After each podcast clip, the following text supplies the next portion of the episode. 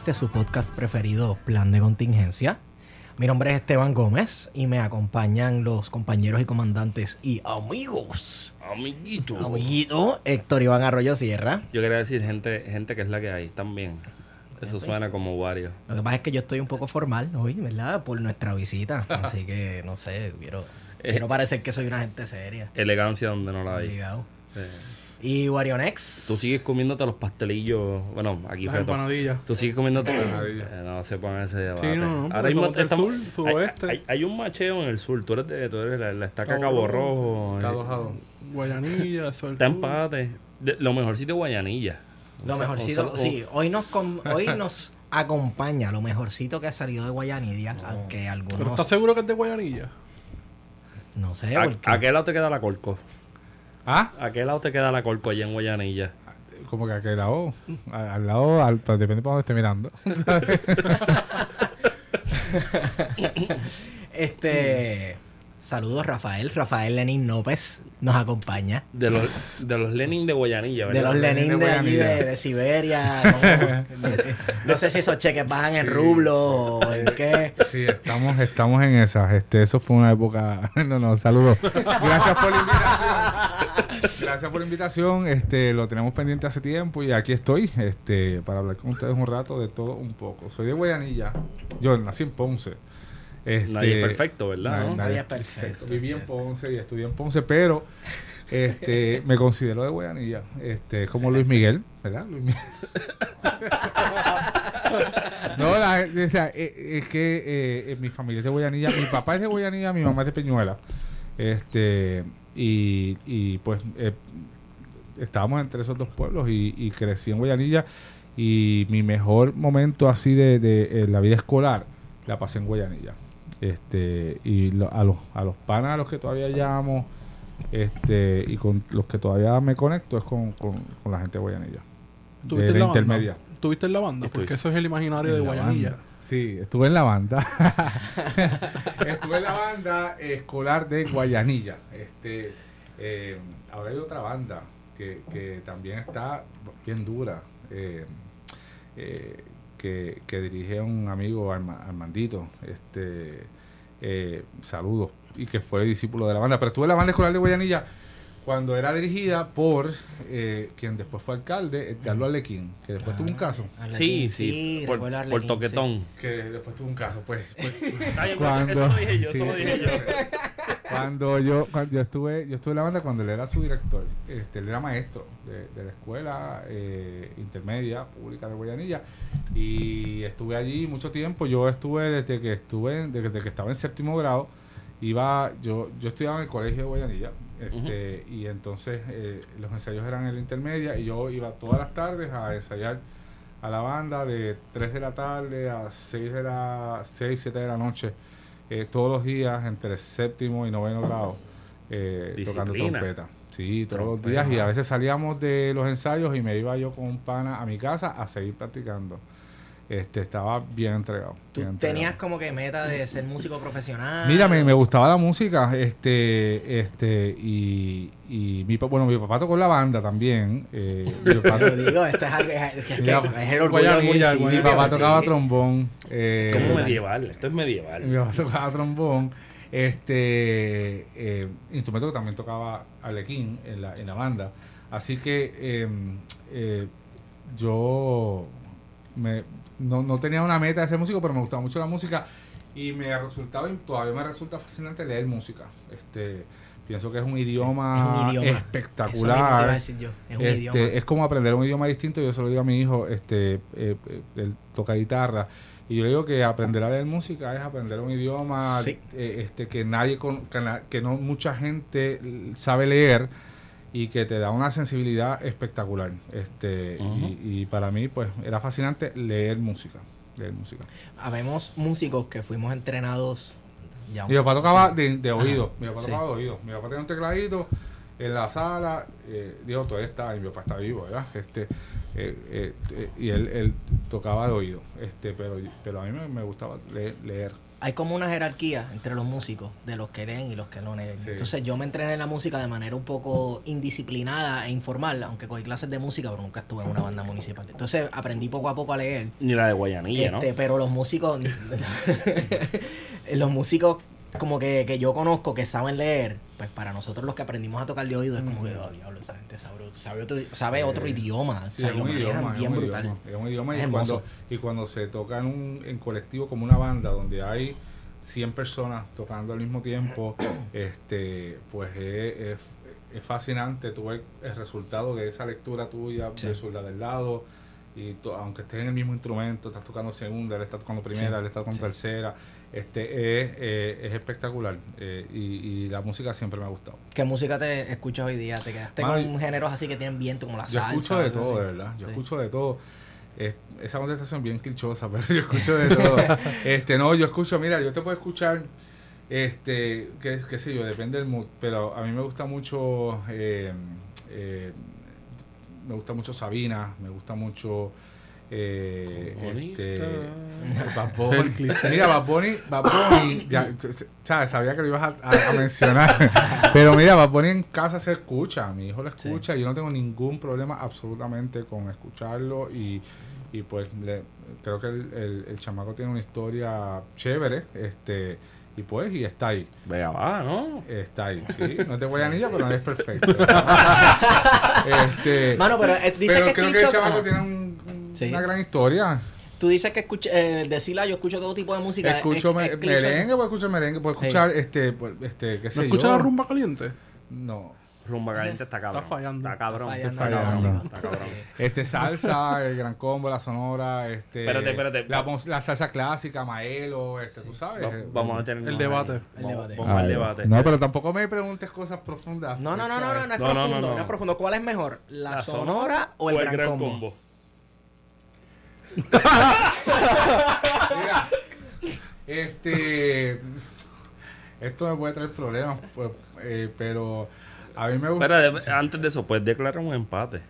Sí, sí, yo, yo creo que, yo, yo lo que sí te puedo decir es que yo creo que el gran combo, eh, digo, la Sonora Ponceña, este, ha estado, ha estado eh, muy subestimada en nuestra historia musical, Eso tú sabes, así. este, Eso es así. y, y, y, y la Sonora Ponceña es una, es una orquesta eh, que en su momento, o en sus, en algunos momentos, eh, pudo haber sido, eh, o estaba mejor, su presentación, su oferta musical era mejor que la de Gran Combo. Este, y, y yo creo que pues por alguna razón en Puerto Rico pues no, no se le apoyó, quizás por alguna estrategia de publicidad, comercial, de promoción, no, no ocurrió lo que se supone que ocurriera, pero, pero la Sonora es una orquesta que lamentablemente pues quizá más en el exterior que aquí, este, eh, y, eso yo, yo en el sur, este, siempre se decía, pero este, pues la Sonora no guisa en, en- en- aquí, no guisa en Ponce, y, pero guisa en Colombia, guisa en Venezuela. Sí, este, así. Eh, y, yo creo que pues ha sido una, una injusticia este, histórica con, con la Sonora Ponceña. Pu- pueden haber muchas razones, tú sabes. Sí. Eh, es, en- es- en- en palabras ese- hermosas. eh, En ese juego de pierna periodístico, yo, yo quiero, yo quiero decir que coincido contigo. Eres tan ambivalente como yo.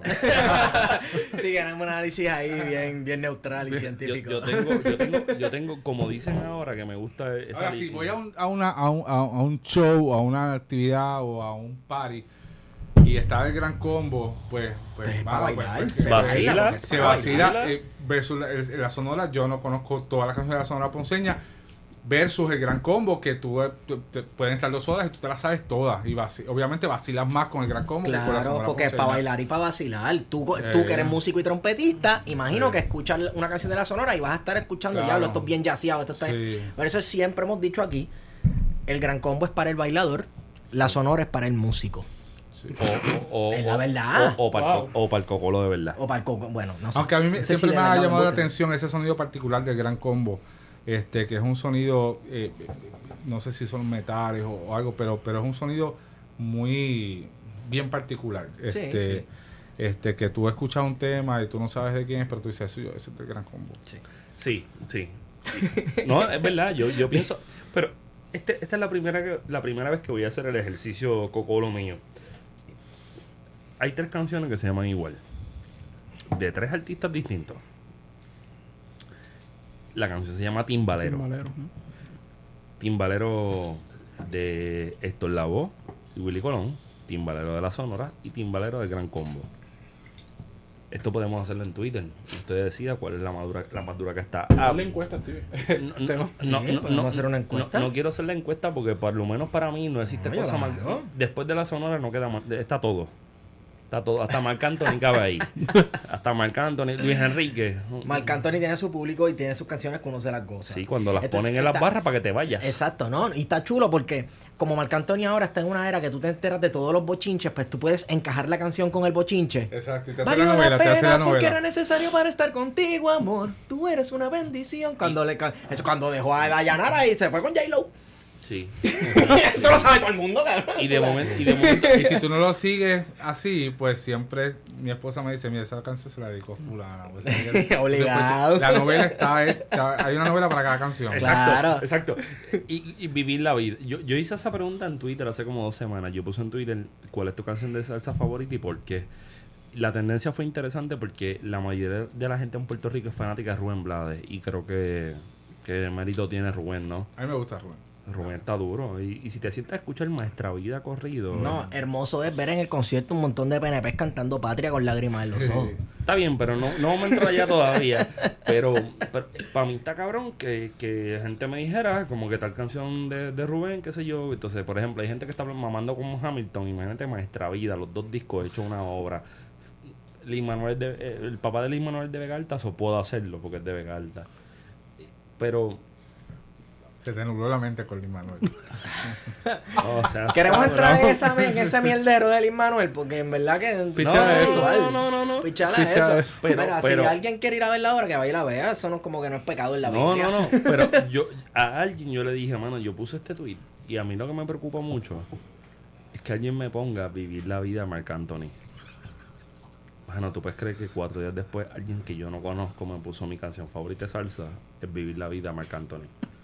Yo dije, coño, mano, o sea, Chamaco Ramírez, La Sonora, Martín Sí, sí, Santiago, lo que tú quieras. Ahí, ahí tú puedes coger 10.000 canciones, hasta las más mierdas. Y tú cogiste Marc Anthony. Eso es pop, eso no es salsa. Pero pues, con eso es que nos botan de Eso es las barras. líquido, eso es contenido para entretenerte y ya.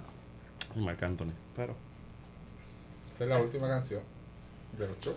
Yo pienso que es, es la última de la barra en la que tú estás y depende cómo es el tipo de la barra. Porque si se pone Vivir la vida no es como que entender la, la novela que tiene él con el, el, el no, ese, ese con J-Lo, el.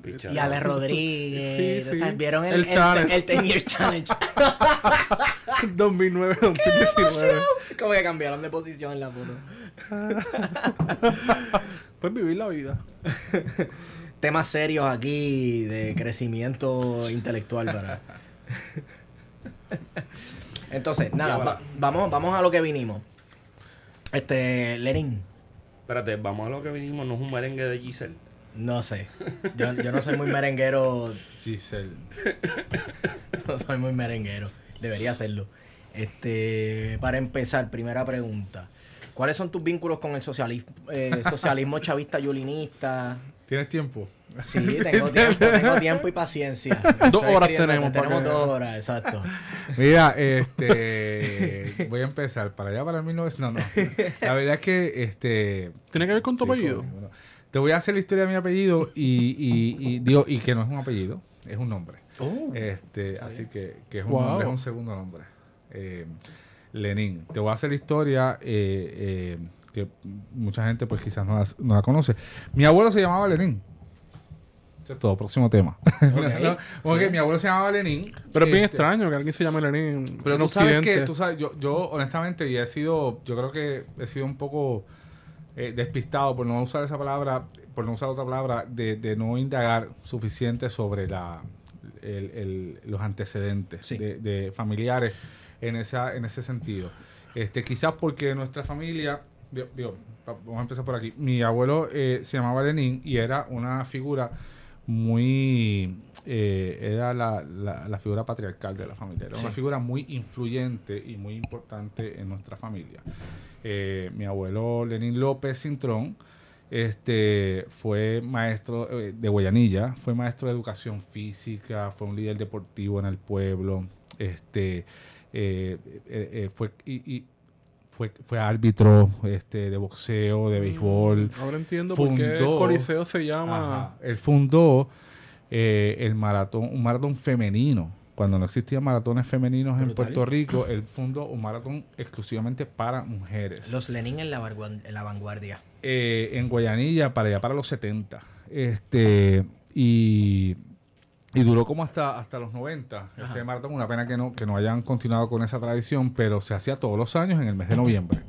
Eh, y, y además de eso, mi, mi abuelo, eh, bueno, y pues yo fui el primer nieto en, en mi casa y pues le pusieron el nombre de, de mi abuelo. Sí. Mi papá se llama Rafael, mi abuelo se llama Lenin.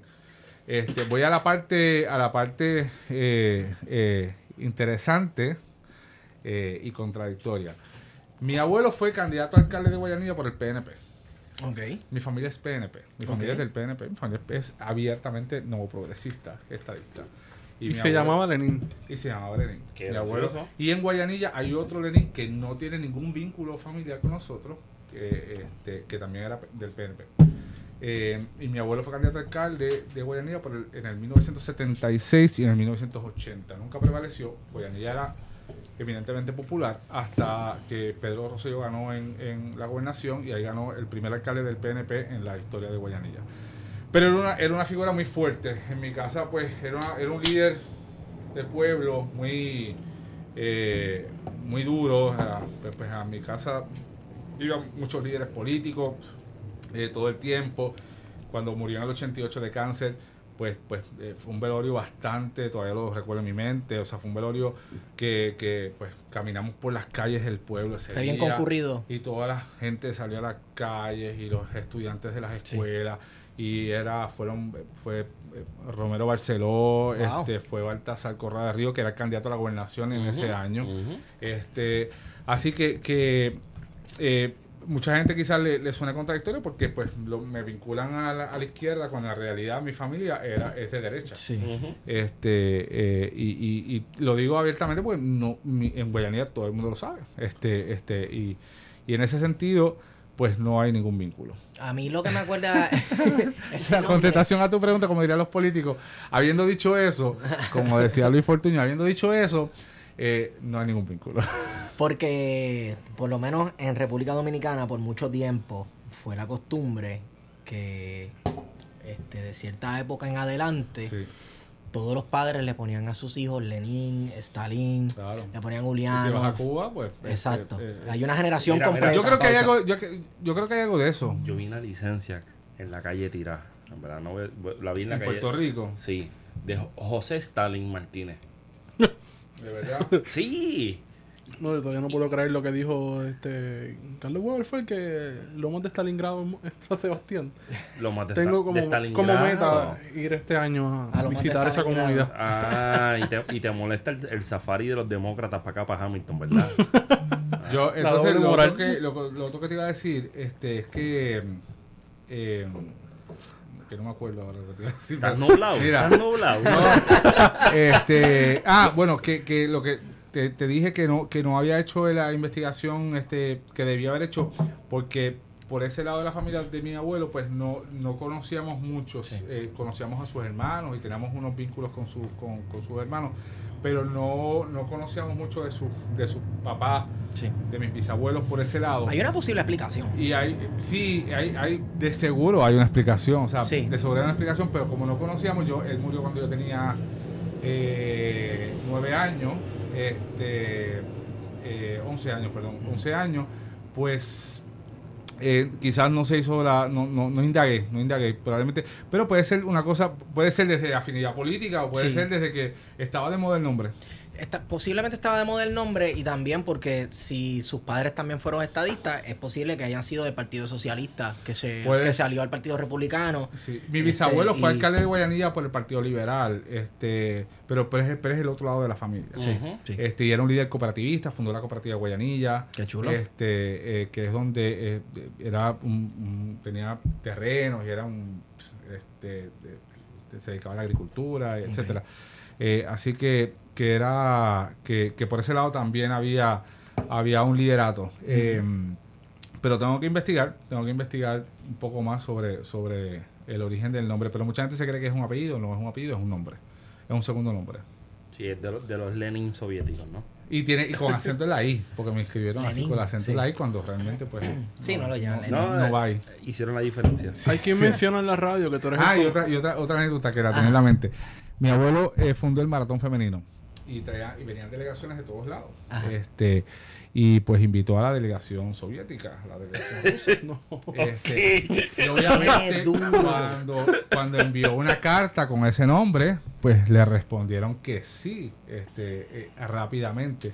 Pero le contestaron en ruso, le contestaron, este, le, le- le contestaron, y, y mi abuelo, eh, yo, ese es, una anécdota eh, conocida, mi abuelo fue eh, a las estaciones del área, incluyendo WPAB, busca, convocando públicamente a un, a un, a un traductor que, que le leyera esa carta. Y cuando llegó la delegación, que se quedó en, en nuestra casa, me, cuenta mi, me contaba mi abuela, este, pues ella se, se, estaba fascinada con que en todo el, el pueblo decía Lenin, Lenin, este, ¿verdad? Lo único que estaba en azul. ¿Se entiende? Entonces no, no No, entendían- peor no hubiera entendían sido. esa parte, pero les parecía interesante que aquí... Pero es pues, que peor hubiera sido surreal. que estuviera en rojo. Sí, sí, la sí, confusión iba a estar bien, cabrona.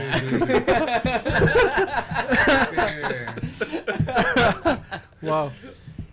Bueno, anyway.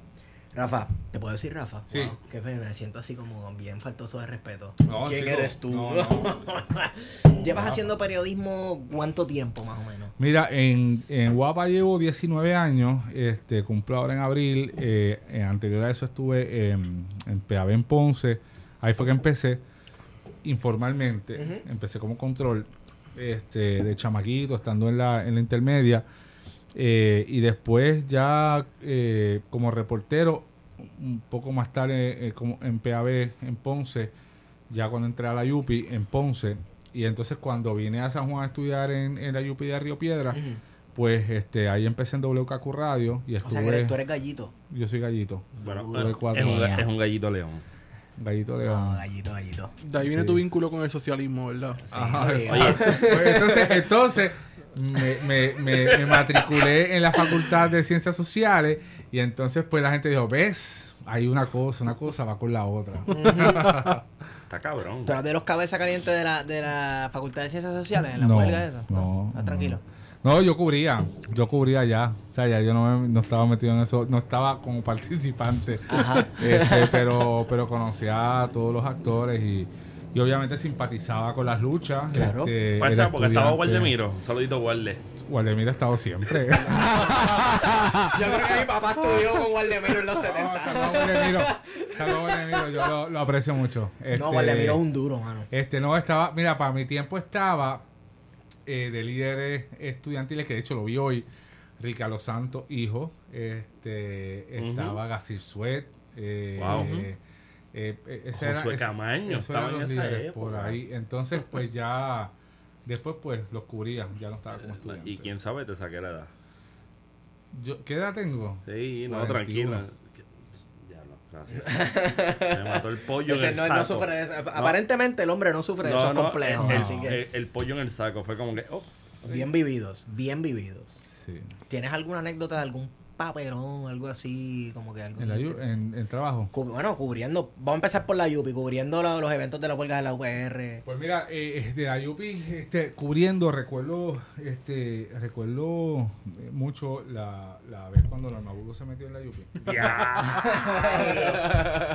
Yo estaba, yo estaba en otro lado y me llaman que vaya para allá. Yo, yo sabía que Norma Burgos iba a ir para la Universidad de Puerto Rico, eso en medio de la huelga de la telefónica. Sí. Y cuando llegué allá, pues jamás se me van a olvidar las imágenes. Yo, lo, yo no sé cómo yo llegué, porque ya la cosa estaba caliente. Yo no sé cómo yo llegué al segundo piso sociales, a REP. Ajá. Este, y, y, y, y entonces recuerdo, recuerdo las imágenes de los, de los estudiantes, compañeros, este, estudiantes y, y, y muchos gritándole a ella, tírate. Que ella estaba en el, en techo con clásico. Severino. Estaba, estaba en el techo con Severino. Ya, el que era el que, eh, el que estaba eh, buscando apoyo para un proyecto de, de, de- de sembrar en los techos, etcétera. Ujú. Eh, entonces, eh, y recuerdo también a Julio Muriente siendo el mediador en aquel momento Eso siempre le toca a los melones. y, busca- y buscando y buscando sacarla este, de la universidad. Y, y después recuerdo también eh, otra imagen que tengo bien, bien presente en mi mente es con Pedro Toledo, ¿verdad? Sí. Pues, entonces superintendente de la policía, este histérico, porque estábamos todo el mundo diciendo, mira, pero los helicópteros, habían francotiradores en los helicópteros, etcétera. Diablo. Y, y él diciendo, voy a, yo le estoy diciendo que se vayan, que se vayan. Eh, fue un momento bien tenso.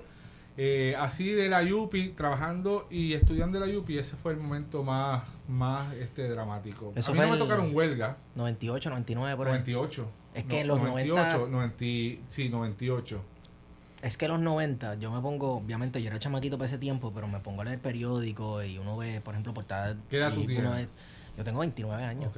Sí, yo era un chamaquito. Yo no había llegado ni a la adolescencia, pero tengo buena memoria. Entonces, lo que recuerdo es que era como una época de una como mucho movimiento social y bueno, porque estaba lo de Vieques, que los 90 fue una época Sí, bien caliente las protestas de 90. Vieques y también lo de la telefónica. Que Norma Burgos estuvo ahí, ella fue una gran luchadora por sí, Vieques. Sí, sí. O sea, es que eh, yo creo que los 90 fue una época bien interesante porque, porque entra Pedro Rosselló al, al poder Ajá. este, con muchos eh, con muchos cambios en la forma de ver el gobierno, este, el neoliberalismo. Es que el mundo había cambiado. El mundo había cambiado, El- el- en la Clinton Unión en- Soviética en acababa de caer. Fin de la historia. El fin de la Sí, historia. o entonces sea, eran otras formas de hacer era. campañas, otras formas de hacer política, este, eh, y, y esa transformación que, que, que se ha mantenido, pues la vivimos y entonces estas políticas pues revivieron un, un sector que estaba que estaba en pausa, este, y entonces pues eh, gracias a eso pues eh, surgió el eh, llegó el rock en español a Puerto Rico este en medio de ese de esa vorágine este eh, y, y surgieron bandas de rock en Sí, español en Puerto sí. Rico y, la- y el tema del nacionalismo y el español pues pues surgieron surgió Fila La Vega surgieron todas estas bandas que, La que- mancha. Hay que hacer La Mancha es, esa, eh, las Sol cuestiones. de Menta Las bandas de rock en español, hay que hacer un estudio porque fueron tan y tan prolíficas en el área oeste. Porque el área oeste, a gente mayor que yo, este siempre lo, lo escucho hablar con esta nostalgia de Oeste y diablo, suroeste. Mayagüez, Mayagüez y todos estos Yo sitios. creo que había muchas emisoras de radio que las promovía también. Sí. Pero Cosmo- estaba Cosmo el Cosmo era de 94. Mayagüez, sí. ¿verdad? Cosmo el 94 y a- cuando estaba ya el Gangster este, y Billy Fulquet Sí. y toda esta gente. Frankie J. eh, eh, Funky, Funky Joe, este, Frankie J, estaban allá y Cosmo 94, la nave musical. ¿Te acuerdas de la nave sí. musical? Sí, sí, Pues había mucha emisora y, y a su vez mucho festival playero Sí. Que servían de plataforma para todas estas bandas. Yo creo que por ahí va la cosa. Mira, yo recuerdo que para esa época, 97, tendría yo 10 años. Me echó 10. Yo estuve en Lajas y no tuve la conciencia hasta... Como que cuando tú estás en un sitio y tienes algo en la memoria y nunca lo entiendes hasta que el momento ¿Sabes se que en los con- 90 también estaban de moda los ovnis en Laja? Claro. Ah, sí. sí, sí. todavía. Pero en un negocio en Lajas, yo escuché a una banda que es mi banda favorita de ska punk gringa. Ajá. Yo vi a Real Big Fish. A Real Big Fish con Fan Mike, cabrón. ¿De Mm, NoFX? No sé si era Fuck Mike, pero yo era un chamaquito y los vi. Y después me entero por unos posts en Facebook que aquí estuvo Real Big Fish, eh, Dropkick Murphys y toda esta gente que eran bandas como que bastante cabronas afuera. Sí, y venían, sí, sí, sí. venían un fin de semana a Rincón a tocar, venían un fin de semana a Laja, venían Isabela. Creo Pero que- bueno, y acá en San Juan este, eh, empezaron a llegar todas las bandas de rock en español multinacionales. Maná, este, Sí, fueron sí, sus sí. primeros conciertos. Y fue parte de la explosión del español y el Sí. rock y, y esta cosa nacional, patriótica que, que, que surgió en aquel momento. Sí, que fue un debate total lo del este, inglés versus español, la lengua español oficial también. y todo que mismo Entonces pasó ahí- el rap. Ahí llegó. Vieques y Sí. entonces pues Vieques pues fue una, una continuación de esa, de esa lucha después de la telefónica y lo de Vieques se extendió hasta el 2003, así que pues fue un periodo bastante prolongado. Sí. Bueno, hay. Vamos, Vieques ha sido una lucha que los viequenses estuvieron décadas. Ah, claro, Pero claro, lo que, lo que pasa los es que. re- 70, claro. Sí, claro. Entonces, re- lo que recuerdo es que hubo un periodo, finalizando los 90, en que eso era lo único que se hablaba en televisión. Sí, sí, sí. es Desde que- el 99, Exacto. de mayo, por ahí fue, ¿no? Incluso- Cuando mataron a David. el- sí. El, el show de televisión este que ah, se tripeaba la gente. Mira que te veo. No, mira que te veo, no era, diablo, y el no, entonces. ¿Sabes No qué se te duerme. No, No, ellos hacían skits, que hicieron un skit tripeándose a Rubén Berrío. no te duermas. Ah, no te duermas. No te duermas, era. Sí, con el personaje de Rubén. Rubén, ¿sabes? Exacto. Súper Este incómodo. aquí, Rubén este, Berrío. comiendo erizos, botando espina por Sí. culo, que se lleva un montón de... Era algo así. Sí. Bueno, y también, y también lo de Vieques, lo de Vieques logró mucha atención por, por, por el asunto, por, porque en, en, fuera de Puerto Rico el tema se estaba hablando. claro. Este, y, y hubo tanta presión sobre el tema en, en Washington que, que la prensa americana empezó a preguntarle al presidente Sí. sobre el tema y ya cuando se convirtió en un problema para el presidente, pues entonces pues acá... También la este, diáspora, se- se- por ejemplo, Luis eh, Luis Gutiérrez, Luis vinieron Gutiérrez, a- Nilla, Velázquez. empezaron a venir a Puerto Rico Sí. y a vincular la lucha de la diáspora con lo que Bueno, está pasando exacto, en cuando veías personas arrestadas por desobediencia A un civil congresista. como congresista A la misma que O- le decían los amigos tuyos, o Kennedy o la familia Kennedy este o actores como Edward James Olmos y actores de Hollywood pues entonces eso provocó la atención la Ah, yo pensé mundial. que en realidad lo que había resuelto todo eso fue el Don't Push It de Pedro Exacto, Rosselló. probablemente. sí, eso, eso, eso fue un momento Con poder y autoridad. eso fue un momento este yo estaba en la fortaleza ese día y recuerdo que, que hubo estábamos viendo y hubo Ah. aplausos Mm. cuando ese hombre se sacó el Don Pusher hubo aplausos El hombre fuerte. bueno Aquí pero Pero fue es que fue un acto de resistencia. Sí, en Bueno, uno sí. ahora lo puede analizar, pero en ese momento, imagínate, en medio de la vorágine, tú no esperas eso de un gobernador estadista y que un gobernador estadista le diga a un congresista y él hizo una pausa, él, él le fue a contestar y dijo, lo "Mire, pensó. don't push it. Y todo el mundo dijo, todo el mundo acá dice, wow. Que ve, eso ya no pega, ya no- eso no pega. No pasa, eso no pasa ya. Eso no pega en como que don't push it, como que no, no tiene el mismo, Ah, no tiene está. la misma fuerza. Esteban, Esteban, Esteban, eh, Rafael habló con el gobernador hoy. Dale un poquito de esa. Eh, saludos Rafael, ¿de qué quieres hablar hoy? Eh, mira, la realidad es que hoy me puse estas medias porque sabía que venías. Este, bueno, yo no sé, hay, has rondado una foto de las medias de él hoy, también chulas, son como De del San morro. Sebastián, no, son de los adoquines, los Sí, adoquines. también chulas, tan, tan- tan bonitas. Yo me las compré. Yo soy fan de las medias así como medias locas. Pregunta que hago, esas medias apestan a meao. Porque eso es lo que apestan a No, meao. no, no, apesta a meao. Da- dato curioso, dato curioso. Huele a estadidad. Dato curioso. Por eso de que este podcast está compuesto por la gente que estudia historia.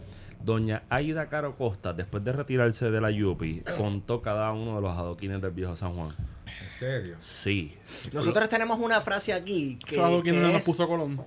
Nosotros tenemos una frase aquí que es no es importante, pero lo sabemos. Y yo creo que por eso mismo ella quería poder decir eso sobre los adoquines. No, ella, ella, hay, hay, hay fotografías de ella contando uno a uno. Sí.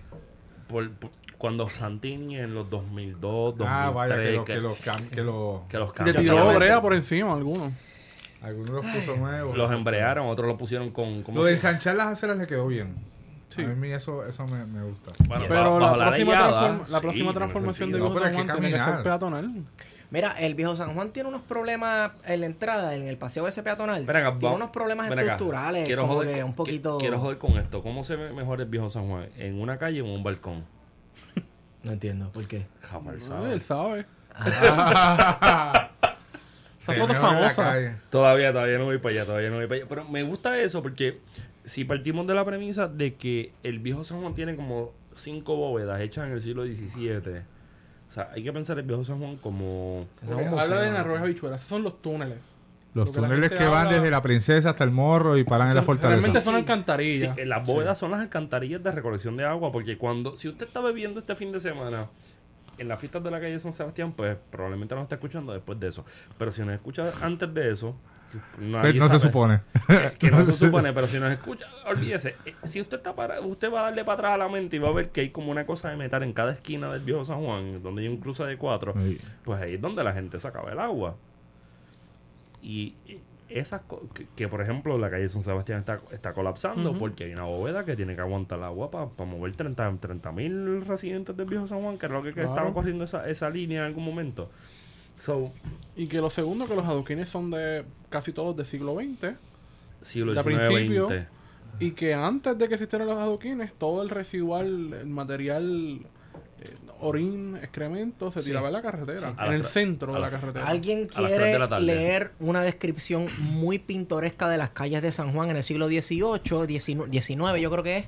Le hace El Jíbaro de Manuel Alonso, Oh, en el siglo XIX. El naturalismo puro. Es una asquerosidad. Una cosa bien San Juan es una interesante, asquerosidad. una cosa bien interesante es que el San Juan idílico de las de los colores pasteles, eso Es no gringo. existía, eso es No, gringo, eso ese es el imaginario gringo de Ese cómo no se ve es San Juan. el Spanish Revival.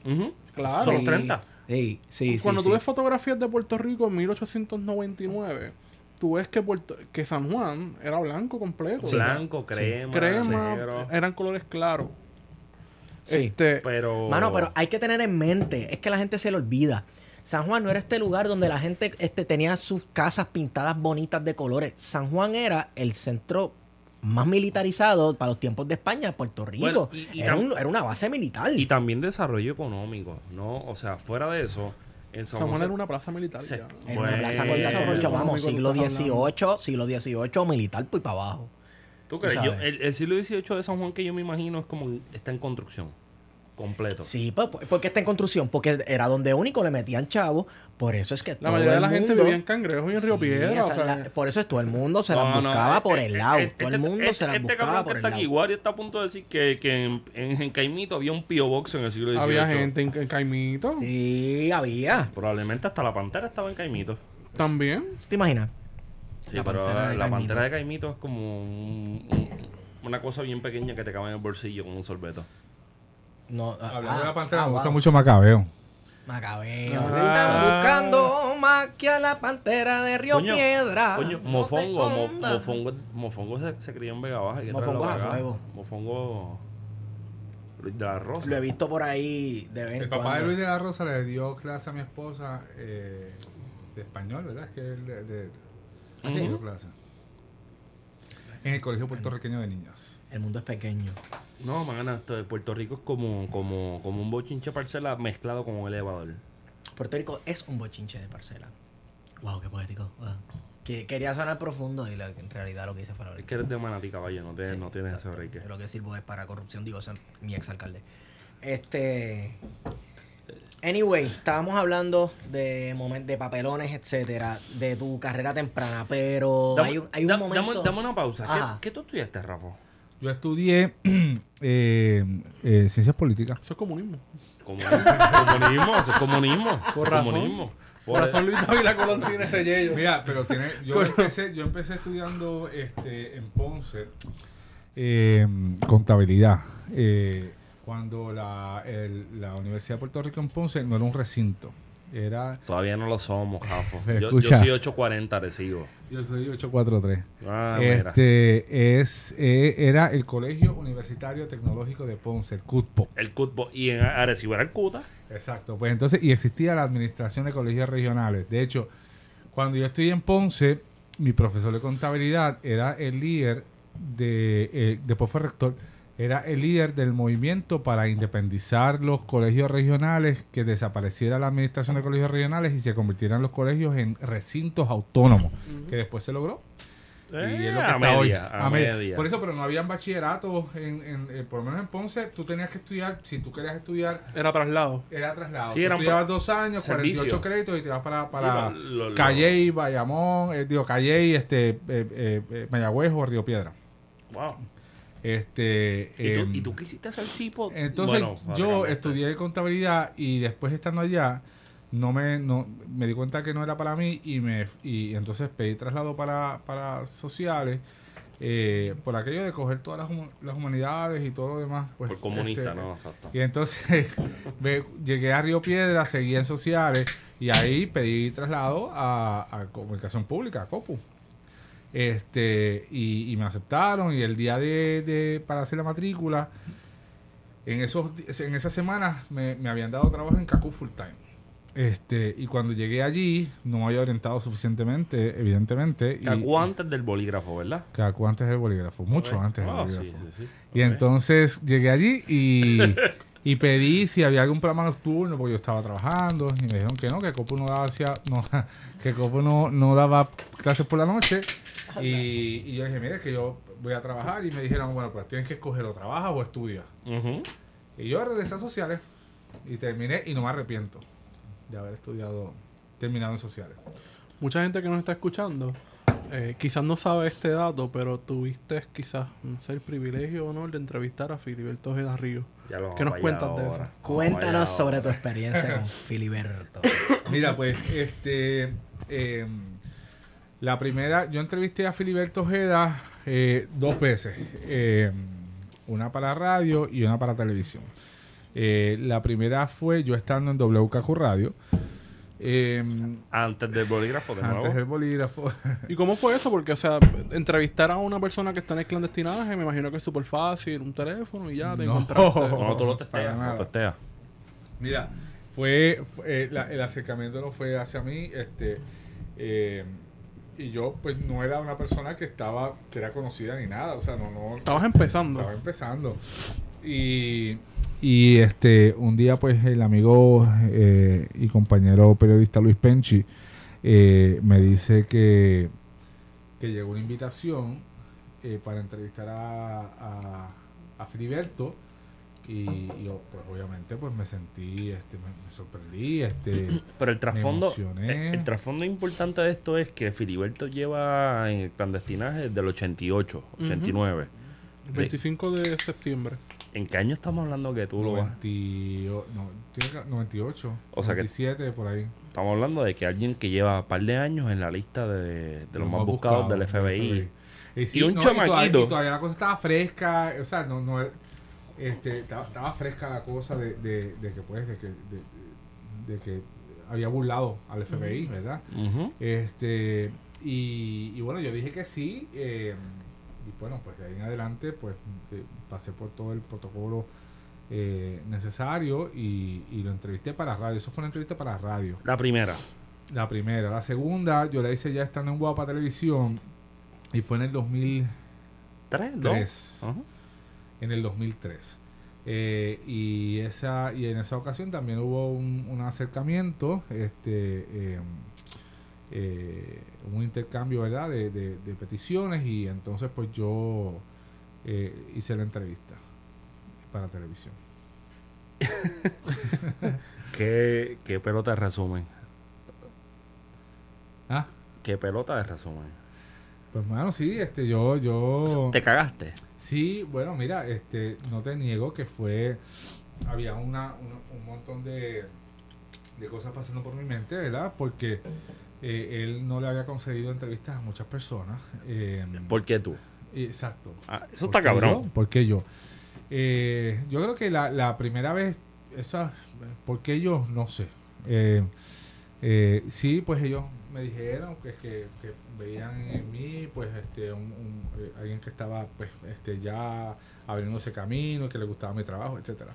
Este, eh, y, y, pues, no deja de ser el eh, emocionante y, pues, sí, pues, crea una tensión. La primera vez yo recuerdo que, que nuestros, nuestras emisoras eh, previo a la publicación, pues nos reunieron con abogados para prepararnos por las posibles consecuencias legales y de que nos metieran presos, porque si venía el FBI y nos pedía la grabación o nos interrogaba y nos preguntaban dónde a, a dónde ustedes fueron, pues, pues ya estábamos listos para decir que no íbamos a revelar nada y pues estábamos listos para empezar un proceso donde podíamos ir presos, pero nada de eso pasó. Este, obviamente estaba el presidente de Daisy Sánchez, eh, que llegó hasta el tribunal de circuito de Boston y pues ella, ella ganó en aquel momento. Eh, y la segunda vez pues fue igual. Eh, pero fue un honor, fue un honor hacer la entrevista. Este, eh, sí, pues asusta porque pues los acercamientos fueron con personas desconocidas. ¿Cómo fue ese acercamiento? el si nos puedes contar, ¿verdad? Al, al El- aire. Mira, pues eh, sí, este, el, el acercamiento fue eh, la primera vez, pues no fue a través mío. Eh, Fue por Fue un... la emisora, ¿no? Fue a través de Luis Penchi. Yo, yo, yo quería decir Este, que fue por un, por un jacket soviético que te pusiste en plaza. Y nada, Tiene un y, cigarro. y hubo, un cigarro. y hubo unos protocolos así de, de, de, eh, de, pues enviar este algunas señales, etcétera, de, de aceptación para la aceptación. Y el día de la entrevista, pues encontrarnos en tal lugar. Este, eh, y pues de ahí, pues movernos y nos movieron a otro sitio. Eh, igualmente para la entrevista de televisión fue igual, un acercamiento, unas instrucciones, este, cosas que había que hacer eh, si uno aceptaba la entrevista y, y, pues una vez eh, se aceptaba la entrevista, pues entonces eh, llega a tal sitio, tal lugar, eh, tal hora y pues nos vamos. Este, obviamente pues la parte de- de- del susto sí existe porque uno no está lidiando con personas, no Filiberto, pero ¿verdad? Personas que uno nunca ha visto y en mi caso eh, pues yo no le compartí esta información a nadie, eh, ni a mis medios, ni a los medios a los que a- a los- para los que Y- trabajaba. Que consta el récord, estabas en Guapa ya. ¿no? Ya estaba en Guapa y yo, y, y, y de hecho ellos pusieron la cámara. Este, el- el- eh, los macheteros. Ellos pusieron la cámara y pusieron el camarógrafo. Este, o sea que yo fui solo. Este, y guapa. Oh, eso era casi que una entrevista de Easy. Guapa. En ese flow, ¿no? Es ese flow, ese guapa- flow. sí, guapa no sabía, guapa no sabía nada. Y guapa se, enter- se enteró pues Cuando fuiste con la grabación. cuando fui con la grabación. Y pues le dije, le dije que, que esto era lo que tenía y que pues quería que la publicara. Que llegaste al otro día con una, una, una Ray-Ban. Mire, cabrón, estuve con Filiberto. ¿Qué Pero, pasó? pero, pero sabiendo también a riesgo de que me dijeran Sí. no te la vamos a publicar. Este, pero en ese, Pasar en ese susto, todo ese trabajo. claro, en que- aquel momento, pues, pues mi jefe, este, eh, Enrique Cruz, pues, dijo que sí es rápido. este, pero aquí, qué cruz. ¿La publicaron íntegra? ¿O hubo Se edición? publicó, se publicaron reportajes eh, por parte. Este, Por tema, me imagino, ¿no? sí, yo, no, yo mismo preparé varios reportajes Ujú. y entonces este, hice varios capítulos de, de- de la entrevista y la publicamos en el noticiario. Eh, está íntegra, de hecho en estos días la, la encontré y sería... ¿Está en la- yo en YouTube? sí. No, la podemos subir. Te, te pregunto. favor. Yo me atrevo. pregunto, eh, Filiberto está cool. Filiberto es cool. Pues tú Era- sabes era que cool. fue una... No, fue sí, una vive. Fue una entrevista, eh, eh, además de- del contenido, pues en- a nivel personal, pues él, él me dio mucha confianza, este, este, para, para, primero para bajar la tensión de la, de la Ujú. entrevista. Este, Coño, en ambas entrevistas. condiciones está La primera llegar. entrevista fue más tensa que la segunda. Eh, eh, habíamos dos periodistas, eh, era de día, este, y, y en un momento dado alguien escuchó algo y hubo como que se detuvo la cosa Ajá. y pues este pues ahí hubo como que un momento de, de tensión este este la segunda vez fue fue de noche yo estaba solo y y después de la entrevista pues cenamos cenamos allí mismo en- él tenía una comida preparada ¿Qué y comieron? cenamos. tú sabes que yo no me acuerdo era lo menos recordaría de lo- cada detalle, no. Rafael, por favor. era lo menos importante pero era era este ah, yo sé que habían bandejas y Había caviar. no bueno había era comida normal Arroz, habichuela. O arroz, Eh, sí algo así este era eh, parecía ser un catering tú sabes Este, Ah, algo, ok. bandeja, algo, algo- Estaría cabrón que, estaría cabrón que Filiberto te- tomó una Cordon Blue. ¿Tú te imaginas que Filiberto hubiera hecho como Trump le hizo a los jugadores No, estos de vete pa'l fútbol que les compró fast food a todos? Filiberto, la ironía más grande del mundo, McDonald's, cabrón, Coca-Cola, no obviamente del fue un gesto de él después de la entrevista este súper cool De verdad que este, sí, porque no tiene por qué hacerlo. Y, de- entonces pues él me regaló un cuadro, me regaló un libro este firmado por él. ¿Qué te regaló? ¿Un- un Me de regaló, me regaló el, un cuadro, el cuadro que estaba sirviendo de backdrop en la entrevista. Este, yo no me había fijado, había un machete en la entrevista que, que estaba entre él y yo, en el medio, grande. Y cuando terminó la entrevista, él le pidió a un, a un ayudante este, que no que no estaba, eh, que no era visiblemente reconocido, que no se le podía reconocer. Enmascarado. Exacto. Y, y entonces él, y tenía guantes, este, y, bajo, y le pidió al ayudante que bajara el cuadro y me lo entregara. Y ¿Lo conserva? Y, y lo bajó, lo- sí, conservo. No, lo va a votar. No, dime, ah, dónde lo votaste. por ¿Quién fue, ¿Quién fue el autor? ¿No sabes? De... Es una serigrafía de, de, de los... De, no sé, no, ahora mismo no recuerdo, pero era una serigrafía eh, con el logo de, del Ejército Popular Boricua. Rivera Rosa. Seguramente. Sí. Y, la Qué conse- hermoso, y está firmada sí. por Filiberto. Sí. O sea que usted conserva. Wow. Te digo usted, mira qué cabrón. U- En este Usted, momento. De respeto, en este momento aquí. usted conserva un documento histórico. ¿Lo es? Sí, ¿Lo es? Tengo, lo tengo. Ya, pero con- con- eso está cabrón. O ¿Y sea, sentiste, te sentiste, bueno, obviamente... Para mí Pero- era más importante que la entrevista, lo que, había, lo que me estaba entregando. Yo en un momento dado yo dije, wow, o sea, si la quieren publicar, que la publique, pero yo tengo esto. Sí, exacto. Como la ¿Te penúltima te- sentiste- entrevista, ¿verdad?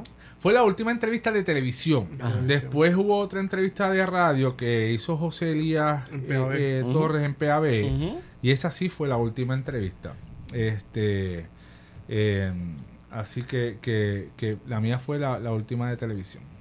Pero fue, es un, es un, yo creo que él, él, era bien interesante hablar con él, porque era un, con su hablar campechano y su hablar este jovial, eh, eh, pues también eh, impartía mucha profundidad en su- Bajaba su, línea, pensamiento bajaba y- línea. y- y profundizaba sobre, sobre todo, obviamente, pues su, su, su vida y su experiencia pues se lo permitía. Sí.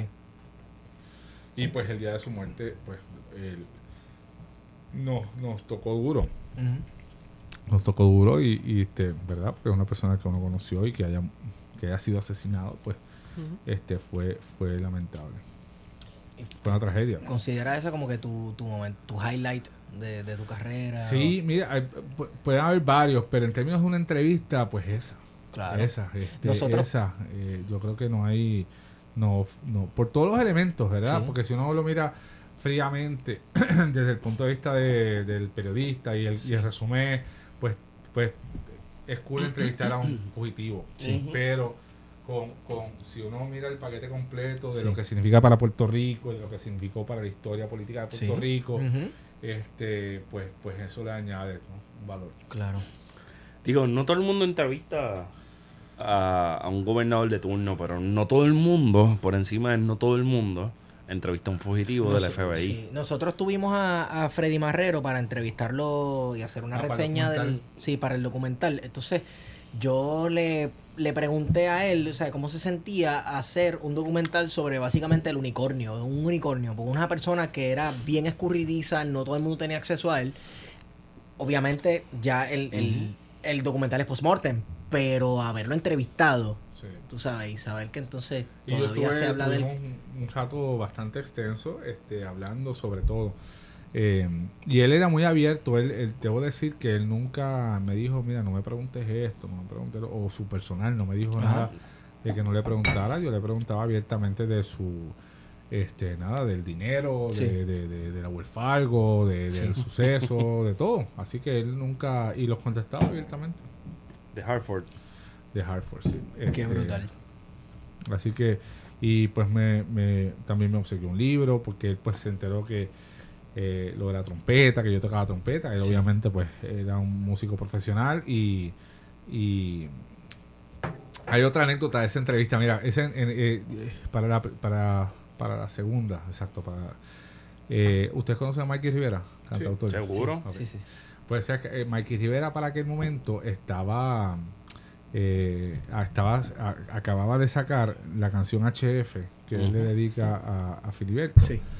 y, y y Filiberto me, me, me- me- me dice al finalizar la entrevista y él lo sabe, Mikey lo sabe este eh, yo sé que tú eres amigo de Mikey eh, dile a Mikey que yo no soy merecedor de esa canción y Anda, por Wow. y esa y esa ese comentario nunca nunca se me olvida porque pues yo soy amigo de Mikey y pues este todavía sigo viendo a Mikey en, en las barras por ahí y me disfruto mucho de su música y, pues, Y cada vez que toca esa canción pues Hermano Filiberto no es igual. es una historia O sea, detrás. fue, fue un acto de humildad. de sí, sí sí sí Porque, vamos, uno ve gente en la calle que no ha ni, no, no, no juega ni con bolita de caca en la cama, no ha hecho nada por la patria, nada, nada, nada. Y andan por ahí con las chuletas bien trepadas. Y el hecho de que un tipo que sabe, vamos, Filiberto de Río ya a su edad avanzada, ¿en ¿qué año fue la última entrevista? 2003. 2003. 2003. Sí, poco antes. La, la entrevista de, de radio de José Lía fue eh, meses antes de del asesinato. Sí, la, Un la- hombre la que fue un año sabe, antes. él sabe, él sabía ya que él había t- trascendido en la historia puertorriqueña. Porque a esa edad uno sabe ya. Y, y, y- y ni tan justo. El problema es que ni tan justo. Porque cuando construí, o sea, Puerto Rico, yo no, yo no quiero pensar que la gente de Puerto Rico construya las narrativas a partir de la gente que gana, pero una persona como Filiberto, cuando tú lo corres, la Pero Filiberto no existe en la historia de Puerto Rico, porque, por ejemplo, yo me enteré de Filiberto Sí, es invisible. Es invisible cuando yo era pequeño, que lo mataron. Bueno, pero, recuerdo el apagón, eso siempre nunca se me olvida. by the way, by the way, él vivió el apagón, el Viví apagón de Cabo Rojo, El apagón, hormiguero, Mayagüez, hubo un apagón y recuerdo ese momento. Y recuerdo que vino una tía y lo dijo, mira, mataron a, a, a Ojeda Río. Y yo dije, Ojeda, pero si yo he visto Ojeda en televisión. Sí, yo. Y ese no muere, ese no Inocente. No, muere. ese, no- ese no muere, ese es como Munra. Este. Y después eh, descubrí que era. Sí. ¿Quién Cuando era a mí primero me hablaron de Ojeda, yo estaba como en quinto o sexto y yo pensaba que estaban hablando de los Ojeda de la radio. Sí, no, no. no, Ojeda, Ojeda, el líder de que los salía al mediodía. Exacto, el amargado. Wow. Es que la gente dice, viejo pato. Es amargado. No está- Eso es como una No es persona, ¿verdad? Eso es como un persona. es un, un buen, un gran tipo. Este, Yo trabajé con él en Cacuy. Yo no lo dudo, yo no lo dudo, pero tú sabes qué pasa, yo me amargaría. No, pero, pero está, pero está cool tener ese personaje, o sea, cada- este, y él, y él ha, y él ha vivido de esa, de esa imagen de duro y de, bueno, porque lo es al aire. Sí. Este, este, Silverio siempre decía, porque cuando yo trabajaba en Cacú, Silverio tenía un programa en Cacú. ¿Pero lo dijo Silverio o Jeff Goldblum? Silverio.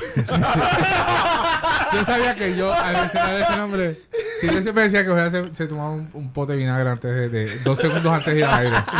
Este, La amargura. Sí, pero porque Ojeda, Ojeda, tú hablas con, fuera del aire con Ojeda antes de ir al aire y él es el, es el tipo más sensible, este, charming que, que hay. Prende ese micrófono y eso es eh, los corruptos Sí, sí, Llevamos unas cuantas generaciones Tú puertorriqueñas sabes que yo creo que escuchando. Si hay periodista en Puerto Rico con el que la gente se identifica es con Ojeda. Es con Ojeda, es Ojeda. Generaciones Es completas. Generaciones Es un ícono. es un cierto, es cierto. Sí, además que Ojeda tiene momentos, momentos este, en la historia, en la pelea de Romero y Miguel. Yo pensé que te ibas a decir momentos lúcidos.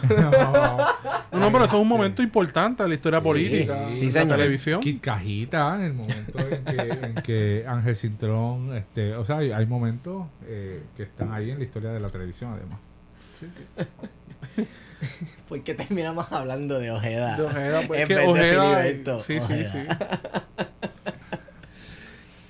Hay un tema bien interesante, porque ahora que mencionamos de, de Ojeda, que, que la gente se identifica con él y, y hay un nuevo periodista con, la, con, con que la gente se identifica que no necesariamente es de Puerto Rico. No sé si sabes a quién me refiero, a David Bernal. Ah, Jimmy Fallon, no. No.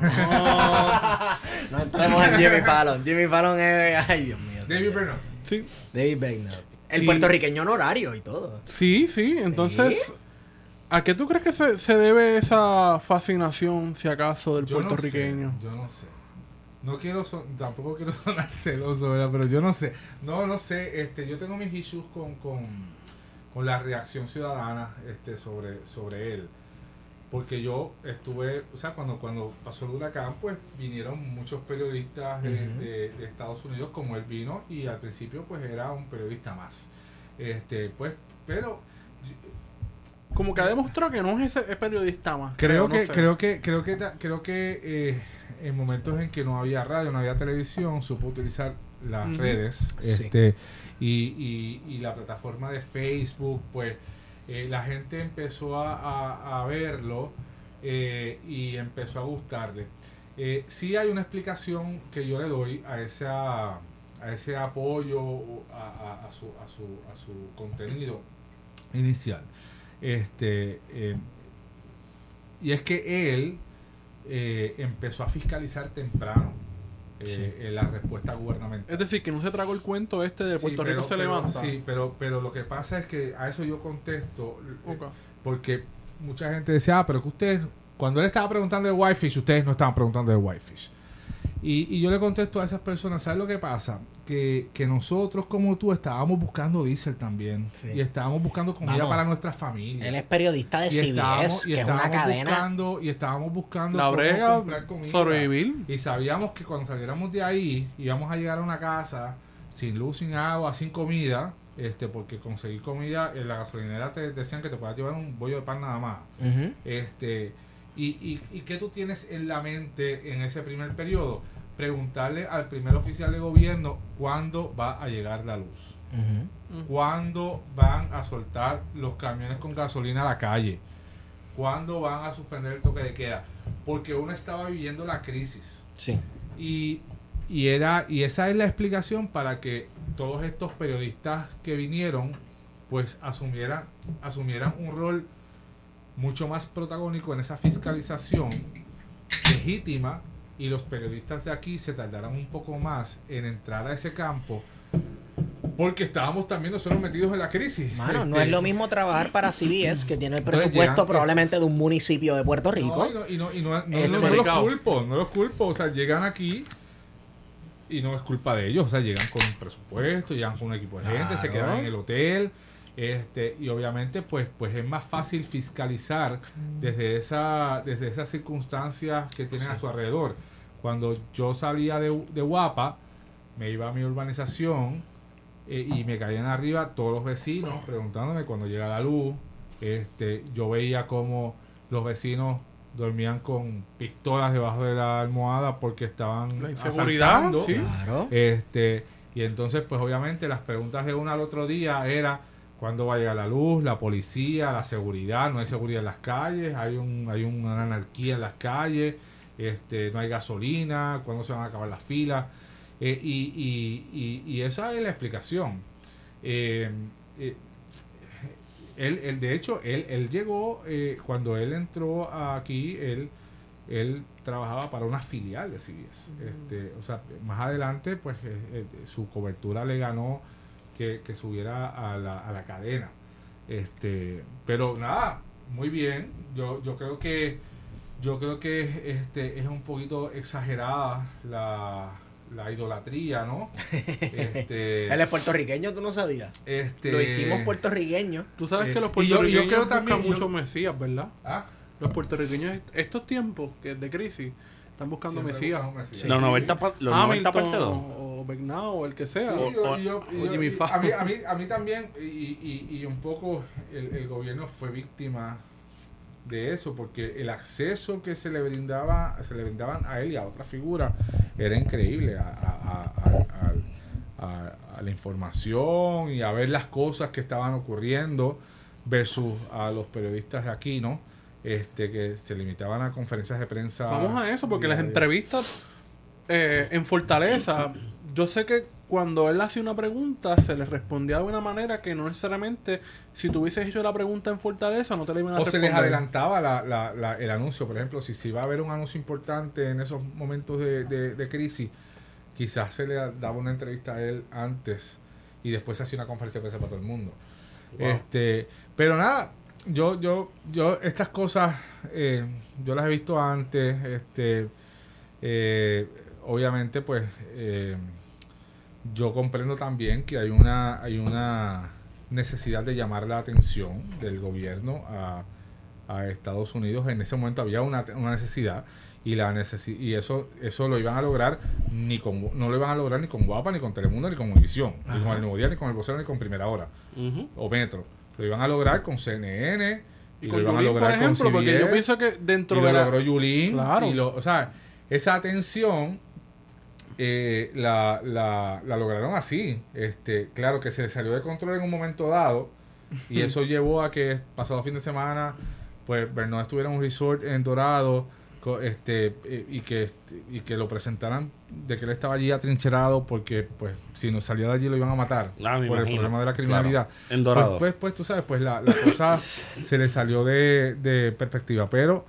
eh, yo comprendo, vi que fue así, vi que fue así. O sea, vi que este, eh, aquí hubo discusión por años, y, y lo decían ustedes ahorita, desde, desde el 70. Sí. Este, pero en ese periodo del 98, desde que murió Sanes en el 99 Ujú. hasta el 2003, este, aquí, el, el issue no se movió hasta que CNN puso su plato en Vieques.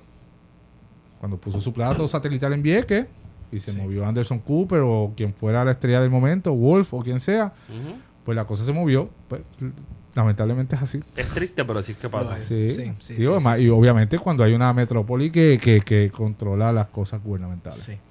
Eso es así. Me- esos statements son los que me gustan.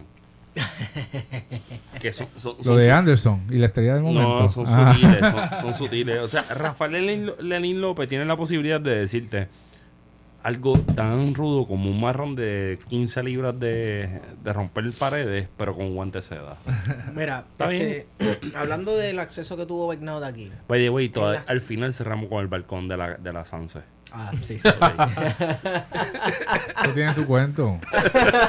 No, pero para entretenernos, los amarres son buenos. este, ok.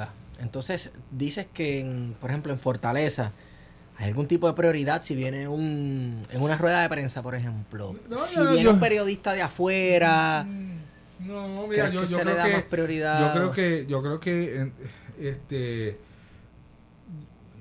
ocurre este no la verdad es que, que los periodistas aquí tenemos hay- hay que diferenciarlo tú, tú- Sí. tú puedes tener acceso al, al gobernante eh, una cosa es eso y, y tener acceso a información Sí.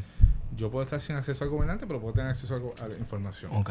este em, O viceversa también. o viceversa o ambas Em, Que es peor, ¿verdad? eh, nosotros, eh, sí, o sea, noso- yo, nosotros comprendemos cuando vienen medios internacionales y pues eh, obviamente se les tiene que atender, este, este, y aquí yo, yo, yo, a- con- por ejemplo, con este gobernador, eh, eh, eh, es, bas- es bastante el acceso, este, bastante el acceso y, y Pero la- el acceso de quién? el acceso de la prensa de Puerto Rico con ¿Ah, sí? él en términos de que hay conferencias de prensa casi diarias, este, y él contesta preguntas, este, o sea que ahora que responda Sí. o que atienda a los issues como Sí. para como como la, la gente espera, pues ese es otro cantar y ese no es un issue, ese es un issue de, de- de- del, del país, ¿no?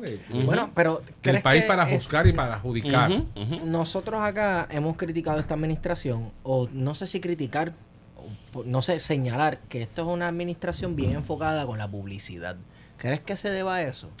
Mira, Esta- pero es que del- desde el 92, desde que ganó, desde la campaña de Pedro Rosselló, Ajá. la política, eh, es- la política en Puerto Rico, como en, en gran parte del mundo, es controlada por la publicidad. Sí.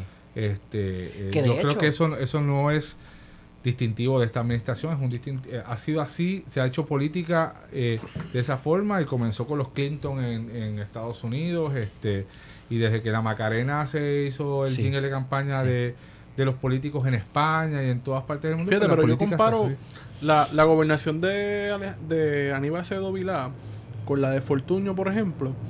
Y, y en cuestión de publicidad, pues una cosa.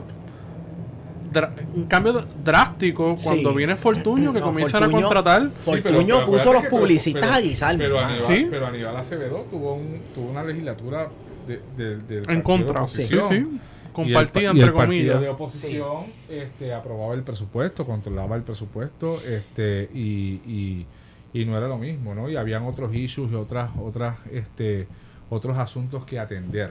Este, y en ese sentido, pues, no hay no habían lo- no, habían otras tensiones, ¿no? Este el cierre de gobierno, la economía, etcétera. Así que yo creo que es una ese periodo fue fue distinto. Este fue distinto y fue atípico. Este Puerto Rico no tenía una, un gobierno compartido desde el 80, ¿no? Este Ujú. desde Viera, este eh, Romero, Y, el- y el que falleció los otros días, este, ¿cómo se llamaba Eh, él? Este, Colbert, eh, Viera, este, la comisión de, la comisión de, de Maravilla. eh, eh, bueno, este, Hernández Agosto. Hernández Agosto. Hernández Hernández Agosto. Agosto. Así que, que fue un fue un periodo, yo creo que particular, y yo creo que no, no, no se puede establecer la comparación, pero yo creo que la publicidad del 92 para acá pues ha, ha dominado. In- ok, un pequeño paréntesis. Este, a los que nos escuchan, para indagar un poco más de esto, el historiador Carlos Pavón hizo una serie de ensayos en los 90.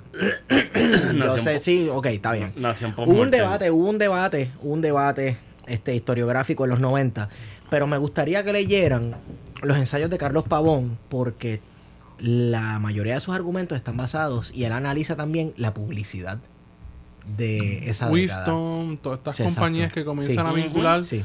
Lo comercial Sí. con la nacionalidad Incluso puertorriqueña. ahorita hablamos del rock en español, también Claro. él, se- él entra Sí. a analizar la entrada del rock en Ah, bueno, español para aquel momento de toda rock. la publicidad giró en torno a, a la Sí, puertorriqueñidad. exacto. Y eso es un punto, o sea, quinto centenario. Sí, él le hace, ¿verdad? De una base, este, unas críticas posmodernas, etcétera.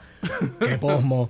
Pero vamos, vale la pena leerlo. Y ese debate, incluso también vayan y lean las... La, Lo la- los no, y como ripostó también este, el historiador Gervasio, Gervasio García.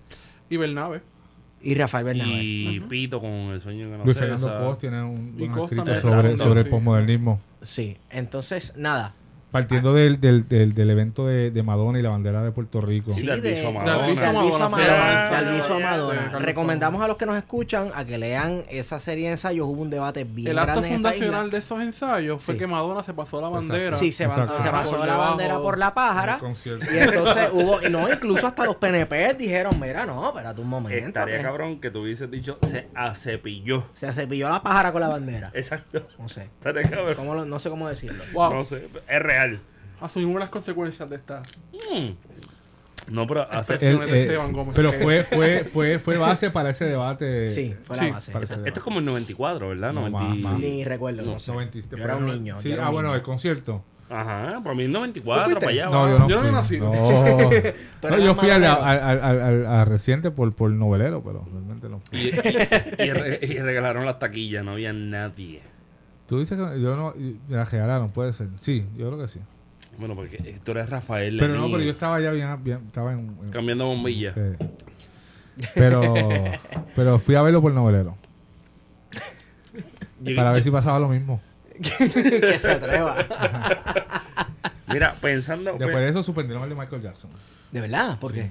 Pues se murió. Eh, por una... No, no, no, él estaba vivo. Por, Ah. Porque hubo tanto issue y con el tema de, la, de, de, de, de- de Madonna y demás que, que entonces eso se mezcló con problemas en la gira entonces se suspendió ese concierto que iba a ser en el Irán Bithorn. Sí. Yo hubiera querido ver a sea Michael nunca Jackson vino. antes de que eh, muriera. nunca vino. Michael Jackson murió el 24 de junio del 2009. Yo, estaba aterrizando de un vuelo desde Washington, venía a descubrir algo del estatus, me acuerdo cómo es.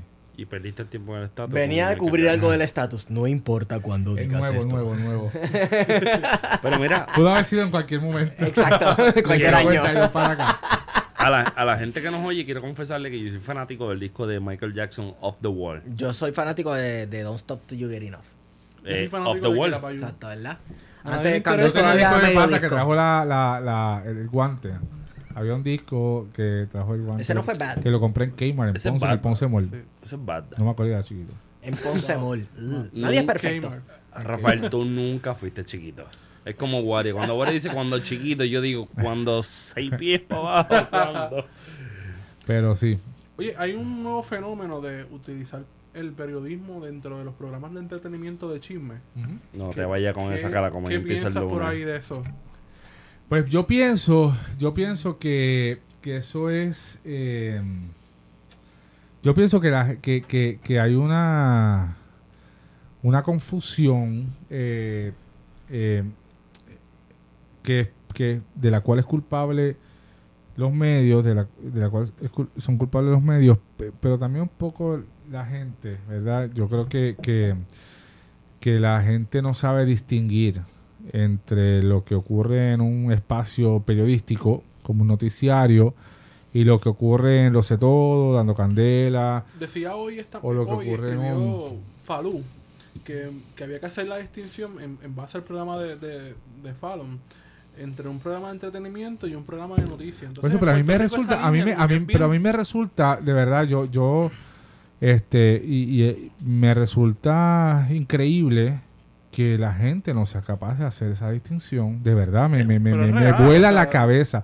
Me vuela la cabeza que la gente me culpe al periodista por lo que por la entrevista que le hizo Jimmy Fallon a quien sea o, o- o- o que le hizo qué sé yo este Frankie J a alguien o, o, o- o quien sea o sea me, me, me vuela la cabeza que la gente no sepa hacer esa distinción Yo creo que eso es producto de que vivimos No en una sé. sociedad del espectáculo. por eso pero pero pero fíjate pero pero eso no eso no es eso no es, eh, es- eso no es de esta época. O sea, aquí han habido personajes de chisme toda la vida. Eh, la cháchara, este, había otra señora. eh, Cobo, Cobo- no, no, antes que eso, antes que eso, este, Milta Silva, este, Bueno, sí, cierto. eh, o sea, aquí han habido personajes de chismes toda la época. Y yo no sé si, a- si la gente confundía al periodista con lo que se decía en esos espacios. Entonces, la gente... O le dan más legitimidad a eso, a ese tipo de cosas. Que Bueno, pues es problema de Cuando, la yo, gente. cuando yo empecé a ver eso, gente. cuando más fuerte yo empecé a ver eso fue con el caso del niño Lorenzo. Oh. Oh, wow, que la gente depositó, cosa- la gente depositó una fe que yo no he visto ni en la iglesia pero, sobre la pero, Comay. pero cool, pues, pues está bien. O sea, la gente, la gente le aplaudió a Cobo que, que le diera seguimiento al caso de Lorenzo como ningún medio le dio. Cool. Eso Pero es que yo no creo que haya sido los medios. No creo que fue los medios. Yo creo que es la gente. No, él, se- abrazó ese Estado- caso, él se abrazó ese caso y, es- y, él, y, y él, y él se dio cuenta que ese caso, la gente quería que se esclareciera. Sí. Y, y- y él lo trabajó. Pero no fue por perder la fe en los medios, fue por perder la fe en el Estado. Es que la gente vio que aparentemente, aparentemente la policía había cometido, o la gente a quien le tocara eso, había cometido tantos errores en el, Mm. aparentemente, en el esclarecimiento de ese caso, que la gente entonces comenzó Sí, a depositar su fe en la Comay. A mí me, me, me vuela la cabeza que, que, que, que la gente, que toda la discusión pública Ajá. que surge de los medios, se diga, ah, esa es la prensa. Este, cuando, cuando los medios, eh, la televisión particularmente, la radio un poco también, pero la televisión, tiene en sus 24 horas de programación, tiene programas de entretenimiento y tiene noticiarios. Adjudicarle a, a- a- a la prensa lo que diga un, un, un compañero de un programa de entretenimiento, pues es... eh, yo de verdad que no, no, no entiendo cómo cuando yo salgo a la calle la gente me dice, no, porque ustedes en el Canal 4 dijeron esto y yo en qué programa, no, pero, pero lo dijo fulano, lo dijo... Y tú eres ¿verdad? culpable. Este, y yo, pero... Sí, sí, la ¿sabes? generalización. Este, eh, y, y de verdad, yo, yo creo que hay, como que hay mucha, demasiada ignorancia. Demasiada ignorancia y no ayuda nada. Demasiada ignorancia. Que ahora de unos años para acá está de moda la frase fake news que nuestro magno presidente ha hecho de moda. Eh, la, bueno, la ha traído a la moda. Eh, mano, y no ayuda para nada. En Puerto Oye, Rico que- también hay fake que- news. Y que conste, y que conste, yo, yo soy un, yo, yo soy un defensor y, y, y- y promovente de, de la autocrítica en, en la prensa. Y sé que Sí. hay mucha deficiencia en la prensa. Este, hay, hay mucha eh, gente que no está haciendo lo que se supone. Eh, o lo que, o, o- vamos, no es que no esté haciendo lo que se supone. No está, no está, no está dando el máximo. Que las de- relaciones de- públicas. de, de- A- algunos funcionarios públicos en la mañana. pues, eso es una realidad. sí, sí, claro, sí, eso, eso ocurre, eso ocurre. Pero entonces, Pero- eso, eso se puede considerar como prensa. Yo creo que no. Pero la gente, la gente, o sea, yo no sé, este, tú tienes que, el consumidor adjudica, o sea, este, y tú adjudicas, yo, yo no sé si, no sé por qué, por qué la gente, este, le, le adjudica a la prensa todo, todo lo que se, todo lo que salga por la bocina de la radio Ajá. o todo lo que sale Es por la prensa, pantalla del televisor. Es que también Ah, tienes el fenómeno mira. de los analistas en radio. Por ejemplo, este Pues analista que está. Analista. A las 5. a las 5. Que la tiene contigo. Que la viene, por ejemplo, contigo. Y yo lo venía escuchando con Alan Mascavich. Ma- No, Alan Mascavich.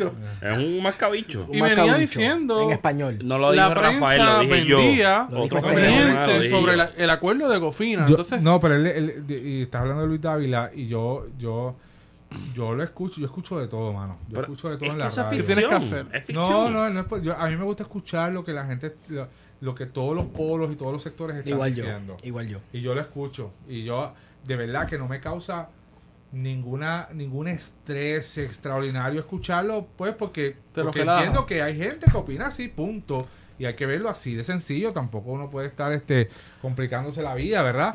Este, hay gente, hay gente inteligente, hay gente bruta, hay gente, eh, este, digo, no estoy diciendo esto de, de, de, de, ellos, pero, o sea, hay de todo en la sociedad. Y yo, Hay fotutos, hay fotutos. hay los fotutos de todos lados. Mira, yo estaba, yo estaba hoy cubriendo la, la, la- la vista de Cofina.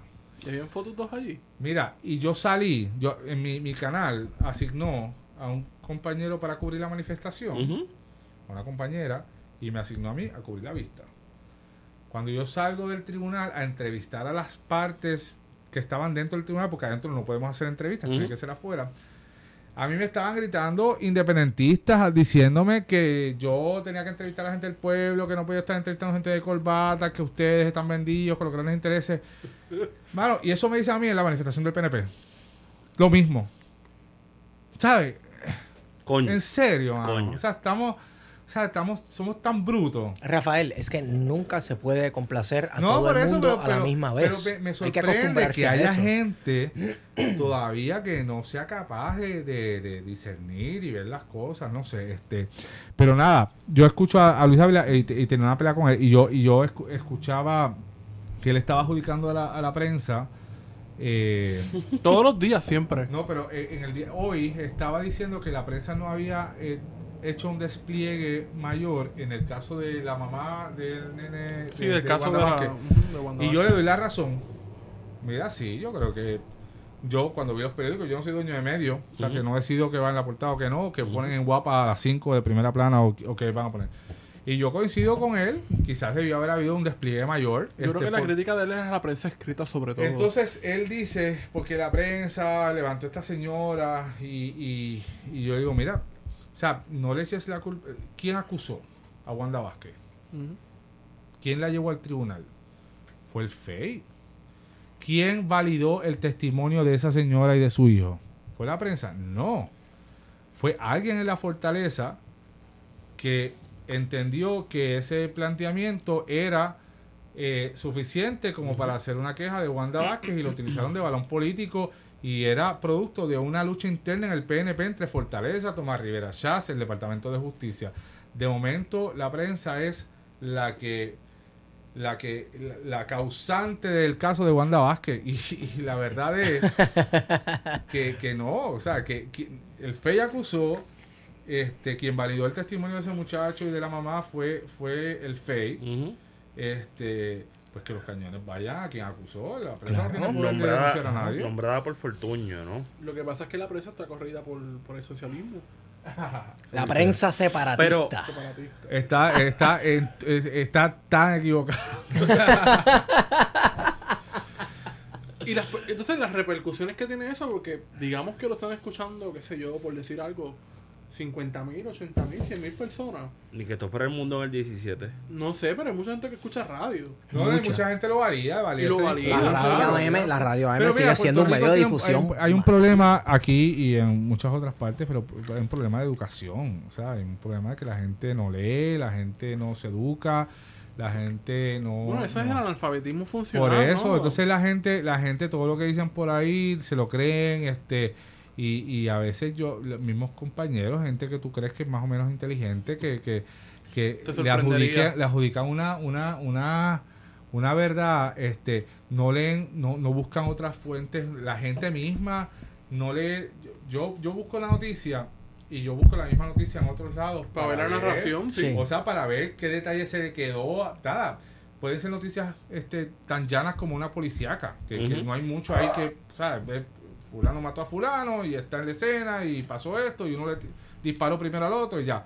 Este, y para buscar, tú, tú tienes que como que tratar de tener la película completa, pero Sí. la gente no, la gente no lee, la gente La ve la clásica- primera página ficticia por ahí. La clásica es leer el titular y dejarse llevar por el titular. Tu y noticia ahora. La gente Como... no. Sí, sí. La gente no escucha además, o sea, la gente este no no no, no aprende a escuchar sin sin sin sin eh, interrumpir y dar su opinión, Sí. este eh, a mí Y es mi párate, opinión, oye, tienes que respetarla. Oye, párate, es mi opinión. A mí me gusta hacer este ejercicio. Parar a ver, eh, sentarme frente a un noticiario de televisión con, con un grupo y empezar a ver una noticia y contar el tiempo que pasa antes de que la primera persona haga de su opinión. Pasan como 10 segundos. Y de ahí en adelante, nadie más, nadie escucha más nada Pero de la noticia. terminar. Nadie escucha más nada de la noticia y ya todo el mundo adjudicó. Mira, en Navidad yo estaba. en Navidad yo estaba con el viejo mío viendo el, el noticiario del, del sábado, que son las repeticiones. Y hay una entrevista al Eh. gobernador Wow. que estás haciéndole. Y el viejo mío sale en 10 minutos, en, en menos de, de 10 segundos, viene y dice: Ese cabrón no dijo nada. Es mentiroso. Es mentiroso. Y el diablo, papi, tienes razón, en verdad. No, güey. O sea, y, y tú le sea, estabas buscando como que la vuelta con las preguntas, la misma pregunta de distintas maneras, y no contestaba la Oye, pregunta. y la, la idea, la idea es, la idea es, este, eh, eh, esa es otra, otra gran crítica. Este, la- idea mía no es llegar allí, sentarme con el goberna- gobernador y decirle eh, al cabo de tres preguntas, mira, usted es un mentiroso. O sea, usted No, no, usted no me está hablando. hacer porque no es ético. Mi- yo, la verdad, no es ni por ética. La, verdad, yo llego a una entrevista y yo, y yo le pregunto, le insisto sobre la pregunta que me conteste. La verdad es que mi- siempre mi, mi- mi idea es que la gente adjudique. Que la gente, la gente adjudique si, el, ti- si la persona mintió, no mintió, dio la información, no dio la información, está equivocada, tiene una filosofía equivocada, correcta, tiene una visión de mundo distinta. Que la gente adjudique. Claro, ya. pero teniendo, teniendo esto siempre en mente, no existe tal cosa como una prensa totalmente neutral, como Es que eso cubrir un eso- material. también eso, eso, eso- yo- yo- la, feca, pre- la prensa, la gente me dice, cuando yo voy a las escuelas de comunicaciones, este, me dicen, no, porque la objetividad de la prensa, yo, es que no existe objetividad. Es que eso es un, eso es un mito. o sea, Claro. o sea, eh, Eso es lo que la gente tiene, no acaba de entender de una vez por todas. Exacto. ¿sabes? Yo, yo, o sea, desde el mismo momento que yo, es, que yo cubro una noticia y por razones de espacio, no estoy hablando ni de ideología, ni de, de- Por razones de espacio, yo decido publicar una cosa y no publicar la otra, ya. Ya, ya. Incluso ya. en el momento de decidir a quién ibas a entrevistar para entonces conseguir lo que Yo querías, siempre también ahí tú hay. Tú, tienes que ser justo. Uno tiene que ser justo. Y si uno presenta A, pues presenta B. Este, y presenta la mayor cantidad de puntos de vista posible dentro de una historia. Claro. que la gente adjudique. Sí. Uno no está para... Y además que le estamos haciendo un grave daño a la gente. y Yo creo que también de esto es culpa eh, eh, la, pro- la proliferación de los analistas. Le, le hacemos un... Analistas. Sí, porque la gente tiene la expectativa de que le den todo digerido. Coincido. La gente, no, no, yo quiere, considero- la gente quiere que la gente que quiere que tú le des la noticia, se la analice y diga lo que tiene que opinar. Exacto. Y no es así. Y, y que son el tipo de... El tipo, eh, no hay una frase que más me enferma a mí que, me- que, que, que, que digan, le vamos a explicar en arroz y habichuela a la gente. Gracias. Obviamente. O sea, aparte de una premisa que tu audiencia es bruta, no. No. y, y lo dice un tipo que janguea por Guaynabo. y decir en arroz y habichuela no es ni, ni fa- es contrafactual. O que digan, Porque no, para explicar a doña Chenche un utuado. Cómete Ah. un cerro, cómete un cerro de arroz con habichuela a las 12 del mediodía y si te da sueño, es el trabajazo que está pasando el cuerpo Sí, en procesar no- toda esa comida, todo ese carbohidrato y todo ese azúcar. Por eso te da Y te, lo di- sueñito. y te lo dice alguien Por que está, sueñito. que está escuchando música italiana en su Vespa italiana, con su casco italiano, con, sí, con que, que, que tarda para llegar a Univision, que es bien fácil llegar allá arriba, con el otro de la peluca. No hay que resumirlo mucho. Wow, llegan Vespa, cabrón. No, yo, yo bajo- No, yo- no no, pongamos yo- Yo aquí creo a que el nuestra análisis, el- mira, el análisis político es, es importante. Lo, que Lo pasa es. es. que yo creo que la expectativa de la audiencia es el, el- el problema. Sí. La, la audiencia pero lo cogemos que como no verdad se- absoluta. por eso, pero es un problema de la audiencia de la gente que tiene que educarse y tiene que y, y no puede asumir que todo es que todo que, o sea, y además que todos somos seres humanos distintos y tenemos distintas distintos contextos de vida, distintas Claro, formaciones sí. sociales. y- Siempre y- tomando en cuenta eso. y- Coño, y- y coño, tenemos- Rafa. O sea, tenemos otras visiones. O sea, tú no puedes decir a la gente, tú, tú escuchas a un analista, yo escucho analista.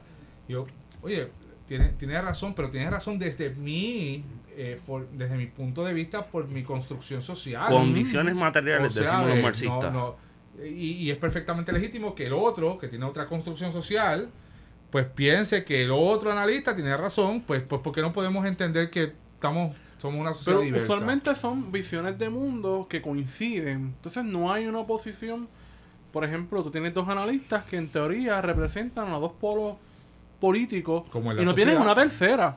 Bueno, Entonces ahí puede haber una no hay un- quinta, puede haber una Claro, quinta, no hay ese un- balance. O sea, puede- Entonces la gente toma en O consideración. puede haber un anarquista como Gary Rodríguez, que tú sabes que de Gary. momento le tira, una- le tira una bomba, o le tira una bomba, todo lo que tú Bueno, dijiste, Gary una se bomba pega. nuclear. Pausa, pausa. Gary sabe- Pausa, vamos al saludo. Un saludo a José Raúl Cepeda. Y a Gary Gutiérrez. No, Gary Gutiérrez. Gary, Ah, Gary. los profesores. Gary Yo Gutiérrez. respeto mucho. Gary, Gary, Gary es... Gary Son líneas, son líneas duras. Pues yo dije Gary Rodríguez. Gary Ro- es- fue mi dijo compañero, uno de los Yo mis no, maestros. Es que no soy bueno con los nombres y apellidos, pero Gary, saludos. Y entrevistaste Un, a eh, Cepeda los otros días. Te mando un abrazo y un cóctel molotov. Y una empanadilla. Exacto. Pero de las que tiene trenza.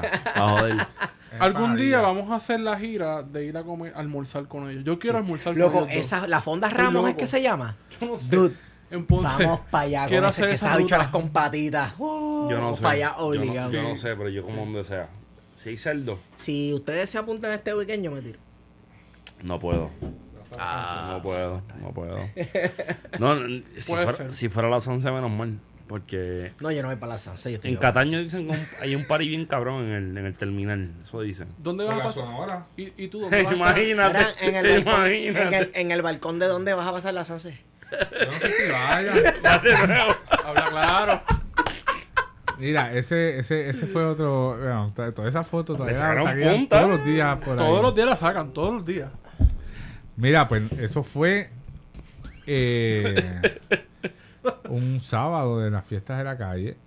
Eh, Prensa yo, vendía. sí, mano, ¿sabes? Este, De las malditas. La, la sucia, asquerosa bueno, y la realidad es que mi esposa trabajaba con. Alejandro. Eso es una realidad, eso es un hecho que no que Y lo que- sabe que- todo el y lo mundo, sabe ¿no? todo el mundo. Y eh, yo voy con mi esposa para allá, para San Juan, porque ellos tienen una actividad de campaña allí, en la fiesta de la calle San Sebastián. Y yo digo, pues sabes que yo te voy a esperar en el apartamento de Luis Pavón Roca. Y Luis no estaba allí, estaba el hijo. Aunque yo era, pues, pues, y estábamos jugando con mi no, que sé yo qué, estábamos en el apartamento allí. Y en medio de, de ese evento, ellos estaban allá abajo en la calle, en medio de ese evento, eh, eh, Alejandro sube a ir al baño, a cambiarse la ropa. Y se asoma por el balcón para vacilarse a la gente que está abajo, su equipo de trabajo y su gente. Y te jodiste. Y me llaman y me dicen, mira fulano, que si yo, mira esto que está pasando allá abajo, no sé, tiene un chiste. Y yo sal, me paré de la mesa donde estaba. Ese momento duró como 10 segundos. Y te jodiste. Y me Y asomé por el balcón. Te jodiste por Me asomé por el balcón a ver lo que estaba pasando allá abajo, bla, bla, bla, me reí y entré.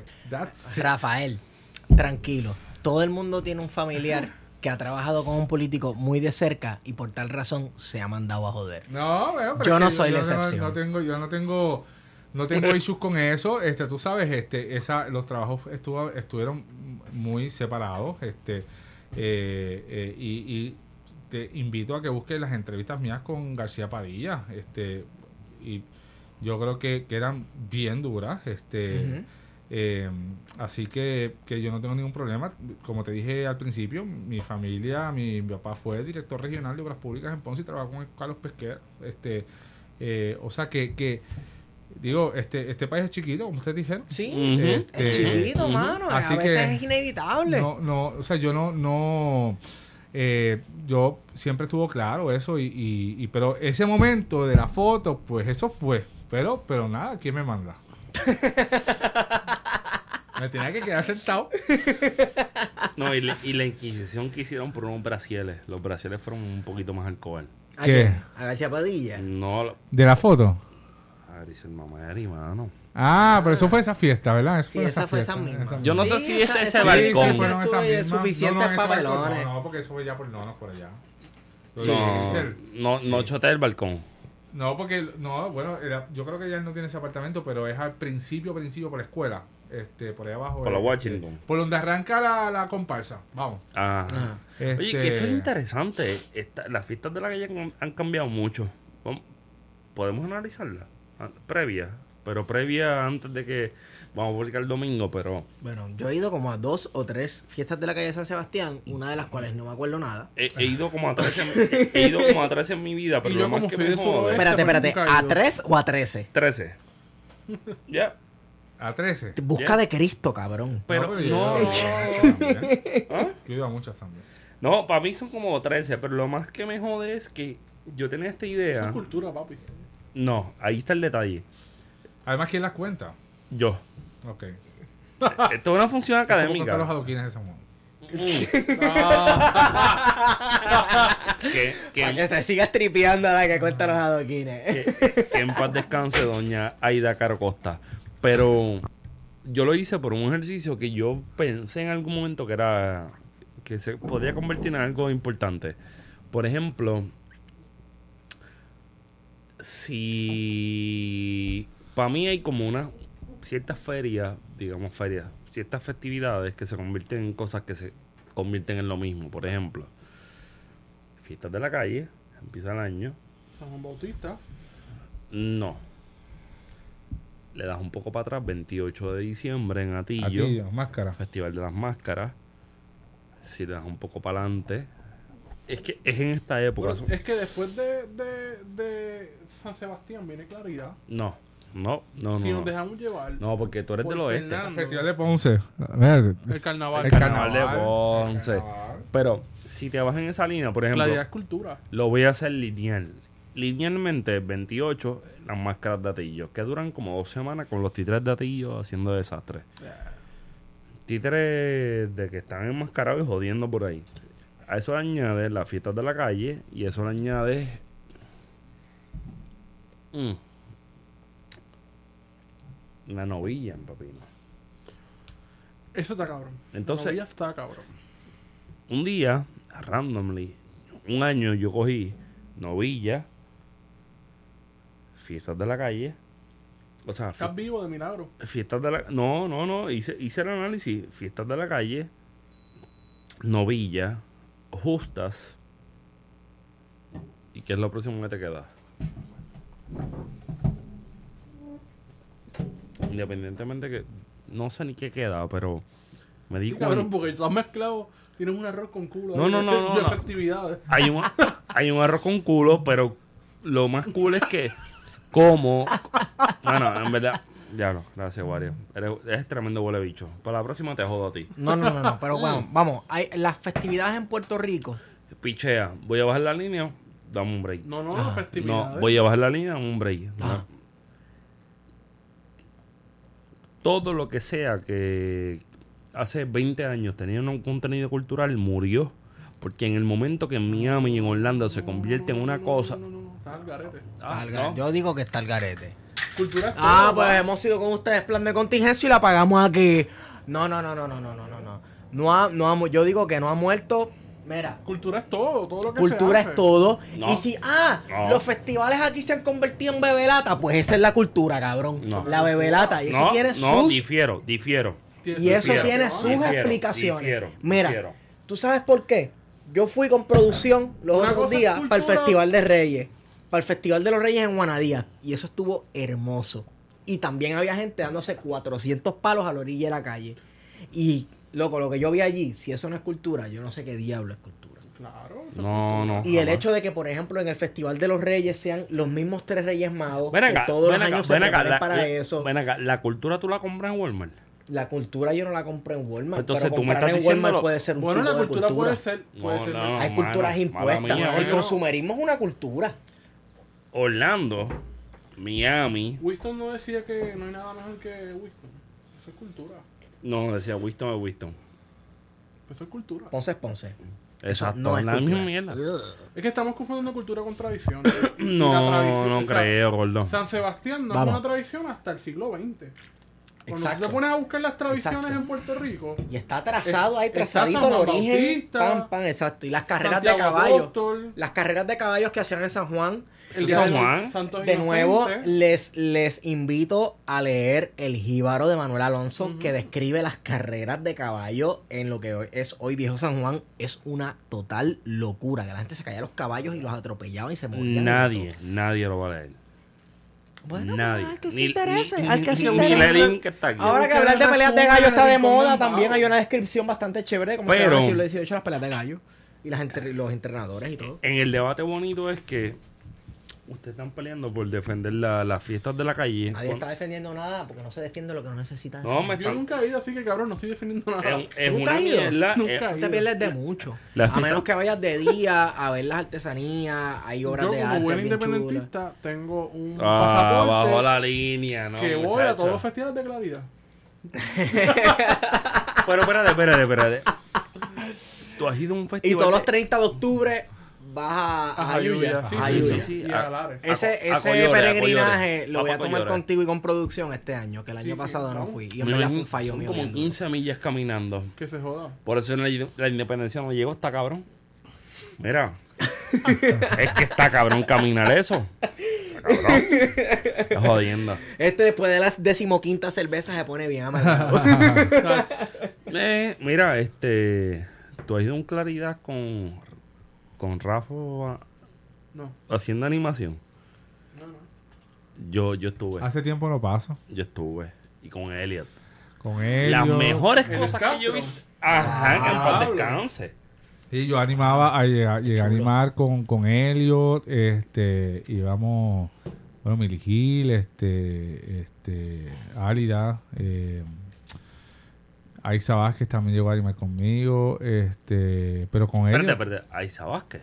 Sí, Aixa, De sé ella. sí. Eso es de acá, del otro lado. ¿De qué lado? De guapa.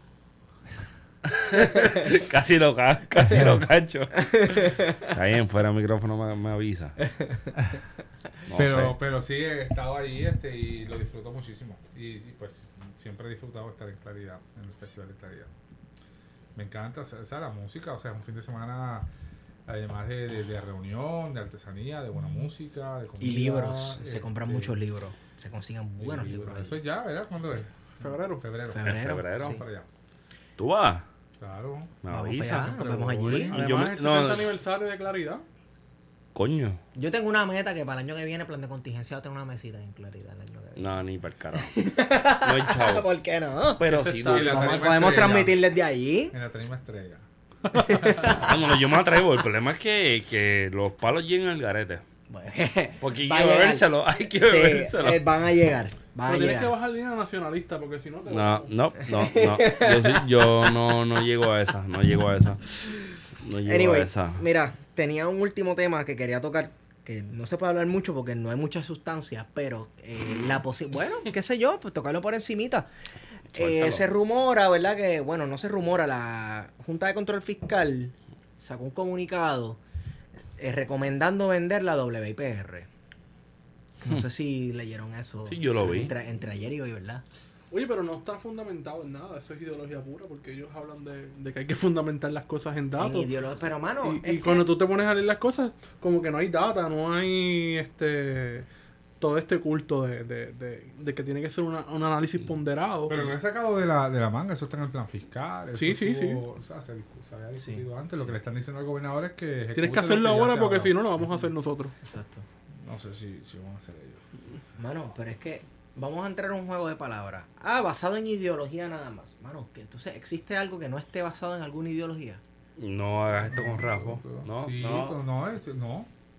No existe. No, porque, o sea. El hecho de que tú no lo sepas son otros o sea, 20 es, que, es, pesos. que, es que la gente, Pero o sea, que- este, todos los gobernantes tienen una, una ideología Exacto. en términos de, de su filosofía de gobernar y su visión del mundo. O sea, y eso, no, eso es parte del proceso eh, elec- eleccionario, ¿no? La gente que está de acuerdo con la filosofía de uno, pues vota por eso y la que están con el otro, votan por Claro, el otro. entonces la Junta de Control Fiscal dice, no, todo lo que ustedes hacen está basado en ideología. Pues, porque, pues, bienvenido al planeta Tierra. Bueno, no sé. ¿Dónde vienen ustedes? Claro, Son no, y, y- y es, y- y- y es claro que la ideología de, de la administración actual es de creer en una este, eh, alianza con el sector privado y, y de que, la, y que el sector privado, eh, pero pues la gente la gente votó, ¿no? Sí. Pues, eso es. Lenin, Lenin, sin acento, Ajá. le llamaría eso, la gente tiene lo que se merece. Un poco parafraseado contigo. Pero vamos, merece, o sea, tener lo que uno se merece suena como que acción y retribución. Suena castigo. claro. Suena castigo. Y entonces, ¿sabes? No está, no, no sé. Yo voy, No. la igle- yo voy a la iglesia los domingos solamente. El No, tema sería, no gente. el, el tema sería, Lenin como periodista, ¿crees que debe ser privatizado un taller como WIPR? Mira, yo, yo, este, honestamente, no, no, tengo, tengo mis feelings sobre el tema. Este, yo creo que, que IPR tiene una historia brutal en la producción fílmica, televisiva, en la radio. Ha sido una plataforma eh, increíble de, de- eh, para artistas, para, para la cultura, para la educación. Hay que recordar que, que esa, eh, el ese canal surge inicialmente como un brazo educativo del Departamento de Educación. O sea, cuando, cuando nace la Corporación de Puerto Rico para la Difusión Pública, nace como un brazo de lo que hoy es el Departamento de Educación, que en su momento era el Departamento de Instrucción Pública, que, que era para, para diseminar el, el proceso educativo y de ahí pues surge, evoluciona y pues este llega a lo que es el, el día de hoy. Yo creo que IPR, eh, sus gerentes, eh, no de ahora, de, de muchos años, han cometido muchos errores este, que han llevado a que, a que la Junta, el gobierno y mucha gente, porque no se le puede adjudicar esto a la Junta, mucha gente coincide con eso. Sí. Muchos gerentes de WIPR han llevado a, a esa corporación a, a que la gente valide o simpatice con la idea de que eso hay que cerrarlo, de que eso hay que venderlo, etcétera. Muchos gerentes han convertido o han tratado de convertir eso en un canal comercial más. Este, y, y eso ha sido un error. Este, este, eh, tú no puedes competir con la televisión comercial por muchas razones. Este, este, y, y esa no es tu razón de ser. Que no es competir. No es Vamos, no, las no es no es agencias que tú no puedes- gubernamentales no son negocios. ¿sabes? Brindan un- servicios. tiene un fin público. WIPR es un servicio que brinda el gobierno. Y, y bueno, y yo creo que ha tenido que, eh, WIPR ha tenido que construir su programación a base de lo que es su norte, este, un fin cultural, un fin, un fin educativo, este, y, de, y, y, y ante las tendencias más recientes de, de hacerse, claro que sí, porque no hay que hacerse costo eficiente, este, porque si no, pues este tampoco es, es una corporación pública y, y la definición de corporación pública es que se, se opera con sus propios fondos. Este, y, y WIPR ha podido convertirse en una gran casa productora este, de producciones locales, de producciones este, de, de películas, este, que en su momento eh, pudiera ser una gran, un gran cliente de, de plataformas como Netflix este, y, otras, eh, y otras plataformas. Eh, pero, pero se ha convertido en un canal más inconsecuente, lo es, es inconsecuente. El canal 6 es inconsecuente en este momento y lleva siendo inconsecuente desde hace tiempo. Este eh, y, y ha perdido su razón. Eh, los gerentes de WIPR han llevado a ese canal a- a- a que pierda su razón de existir. Eh, y, y- y- y han, y, han- y se han ganado esta antipatía de, de muchos sectores. Lamentablemente yo creo que se puede revertir y yo creo que no es necesario llegar a la privatización, Ajá. pero este no veo una gerencia este o, o un, o un- o un- o un personal este este que esté hablando o que esté generando esa discusión. De hecho, IPR tiene los mejores técnicos de luces, de cámaras, este, de, de- de toda la televisión. Pero se han, se han, se han convertido en inconsecuentes. Es que de nuevo surge la pregunta, ¿cuál debe ser el norte de WIPR? Pues WIPR es una agencia del gobierno, no es una dependencia gubernamental. Pues ¿cuál es el motivo de ser de las dependencias gubernamentales? El lucro, el hacer negocios, no, No. es brindar un servicio. Siempre y cuando los gerentes de WIPR tengan como norte el tratar una agencia gubernamental como un negocio, Educar. pues lo van a echar a perder. Es educar. Exacto, debe, debe ser educar. Bueno. si ahora que me entero que yo no sabía que surge como una iniciativa del Departamento de Educación. Educación. Exacto. Y- y- inicialmente. Instrucción pública. y lo mismo- instrucción pública, sí, para lo- era de instrucción pública. Bueno, pero tuviste a la persona en el corte de cinta en el 56. no, yo tuve, yo tuve al primero aquí sentado. Yo, al, yo voy. al que queda. Exacto, al que queda. Y, y yo, yo, yo voy y- aquí. y yo, yo nos dijo, el problema era que allá bregaban con traducciones, bregaban con cuánta cosa era eh, lo del momento, pero un poco, un poco podríamos construir una televisión puertorriqueña que pueda romper con los digamos con las barreras de los, de los canales, ¿no? Un poco construir si, si Rafael quiere hacer un, un, un- un reportaje estilo CPI, saludito al CPI, pues lo puede hacer en, en el canal 6. Y construimos una cosa que se, que se Sí, puede... pero tampoco puede ser eh, un montón de, de cosas sueltas. Este, este, yo creo que, que IPR Tiene que mirar más modelos más allá de Estados Unidos. Mirar, que- por ejemplo, la BBC o mirar televisión española. Pero PBS en Estados Unidos es, una, es exitoso. El National Public Radio. Este, es- Esas formas de financiamiento, sí.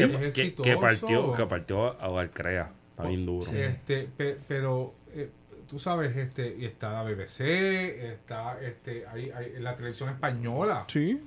Eh, y hay que mirar esos modelos y construir contenido que sea que sea de avanzada y que se adapte, o sea, no pueden no pueden hacer shows del mediodía, este, porque no, porque eso pues tiene una audiencia y Sí. eso ya el otro lo hace. Sí. Este, Tu rol es un rol educativo. Tienes que crear Tienes que educar contenido. y diseminar cultura y este y pues oye a mí sabes yo yo yo yo cuando estoy viendo canales me paro ahí cuando veo algo chévere eh, transmisiones, gra- programas desde los pueblos, este, este, música. o sea, Un saludito a Yoyo. oye, oye, sí, mano, ¿por qué no? ¿Sabes? Eso- Lo hizo. y eso tiene que, eso es, para eso están ellos, para, para, para, para llevarme a Guayanilla. Este, Hacer en televisión, Ajá. no, a mí no, o sea, que llevarme a- como, a- como, como televidente a Guayanilla y que la gente conozca qué está pasando allá. Porque sabes que porque Guapa, Telemundo y Univision no lo van a hacer, no porque no quieran hacerlo, porque sus prioridades son otras Claro. en el mercado. Igual O que, sea, no hay ninguna agenda este, corporativa. Es porque, igual pues, que mientras los no canales comerciales transmiten películas de Hollywood, días de cine de, de Caldo Huerta transmite películas puertorriqueñas y te da un background de las películas y, y- y te dice, mira, el contexto, la historia y te transmite la Y película. eso, y eso es, bueno, pero... Es un documental. A- alguien pi- pidió en este podcast traer a, a Jacobo. pues, eso sería excelente. Para Yo- mí, pa' mí es pesado, porque Jacobo... Si papá Dios no los trae, que San Pedro nos los bendiga. Y lo Amén. bendecimos aquí con aguardiente y con lo que sea que haya que bendecirlo. El tiempo de Dios es perfecto. Exacto. Mira, vámonos para el carajo ya. Estamos Bueno, bien. este Rafael, gracias por estar con No, a nosotros. ustedes, a ustedes gracias. Ha sido una conversación muy buena. Muy amena, constructiva, Gracias a ti. Y, y me lo disfruté mucho. Este, Antes de eso. Me invitan después. Antes- no, bendito. Sí, sí, sí. Sí, yo sé que sí. Tienes que volver. Antes de eso, ¿dónde te consigo? A las 5 de la mañana. 6 de la mañana Radio Isla, este por el día en En Guapa, a las 5 de la tarde en Guapa. eh, En Twitter. Twitter, Lenin PR, este eh, Rafael Lenin en Instagram. No, yo no soy de, de estar de autobombo, ¿verdad? De mis redes, pero o de mis cosas. Pero nada, en Metro los jueves tengo una columna. Este, Que está buena, oye, güey. Gracias. Eh, es una de las, eh, eso, ese es uno de los trabajos que más tensión me provoca, Mm. fíjate.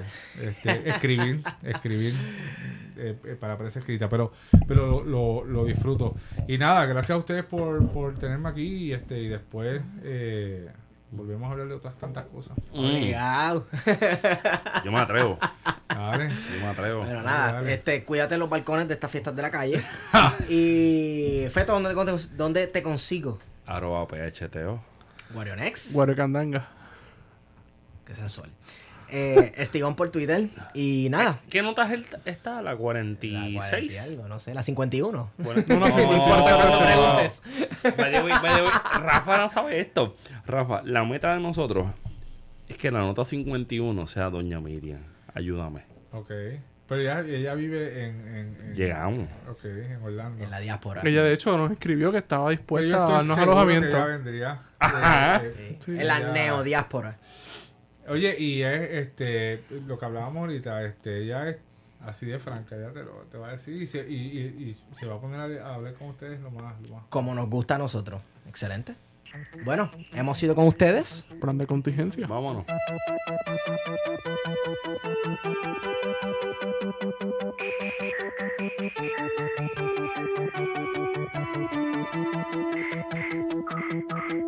Не виделись мы с вами, друзья, давным-давно. Забот у нас немало, и дел полным-полно. Но для чего Придуман когда-то телефон? Давайте созвонимся, пусть нам поможет он.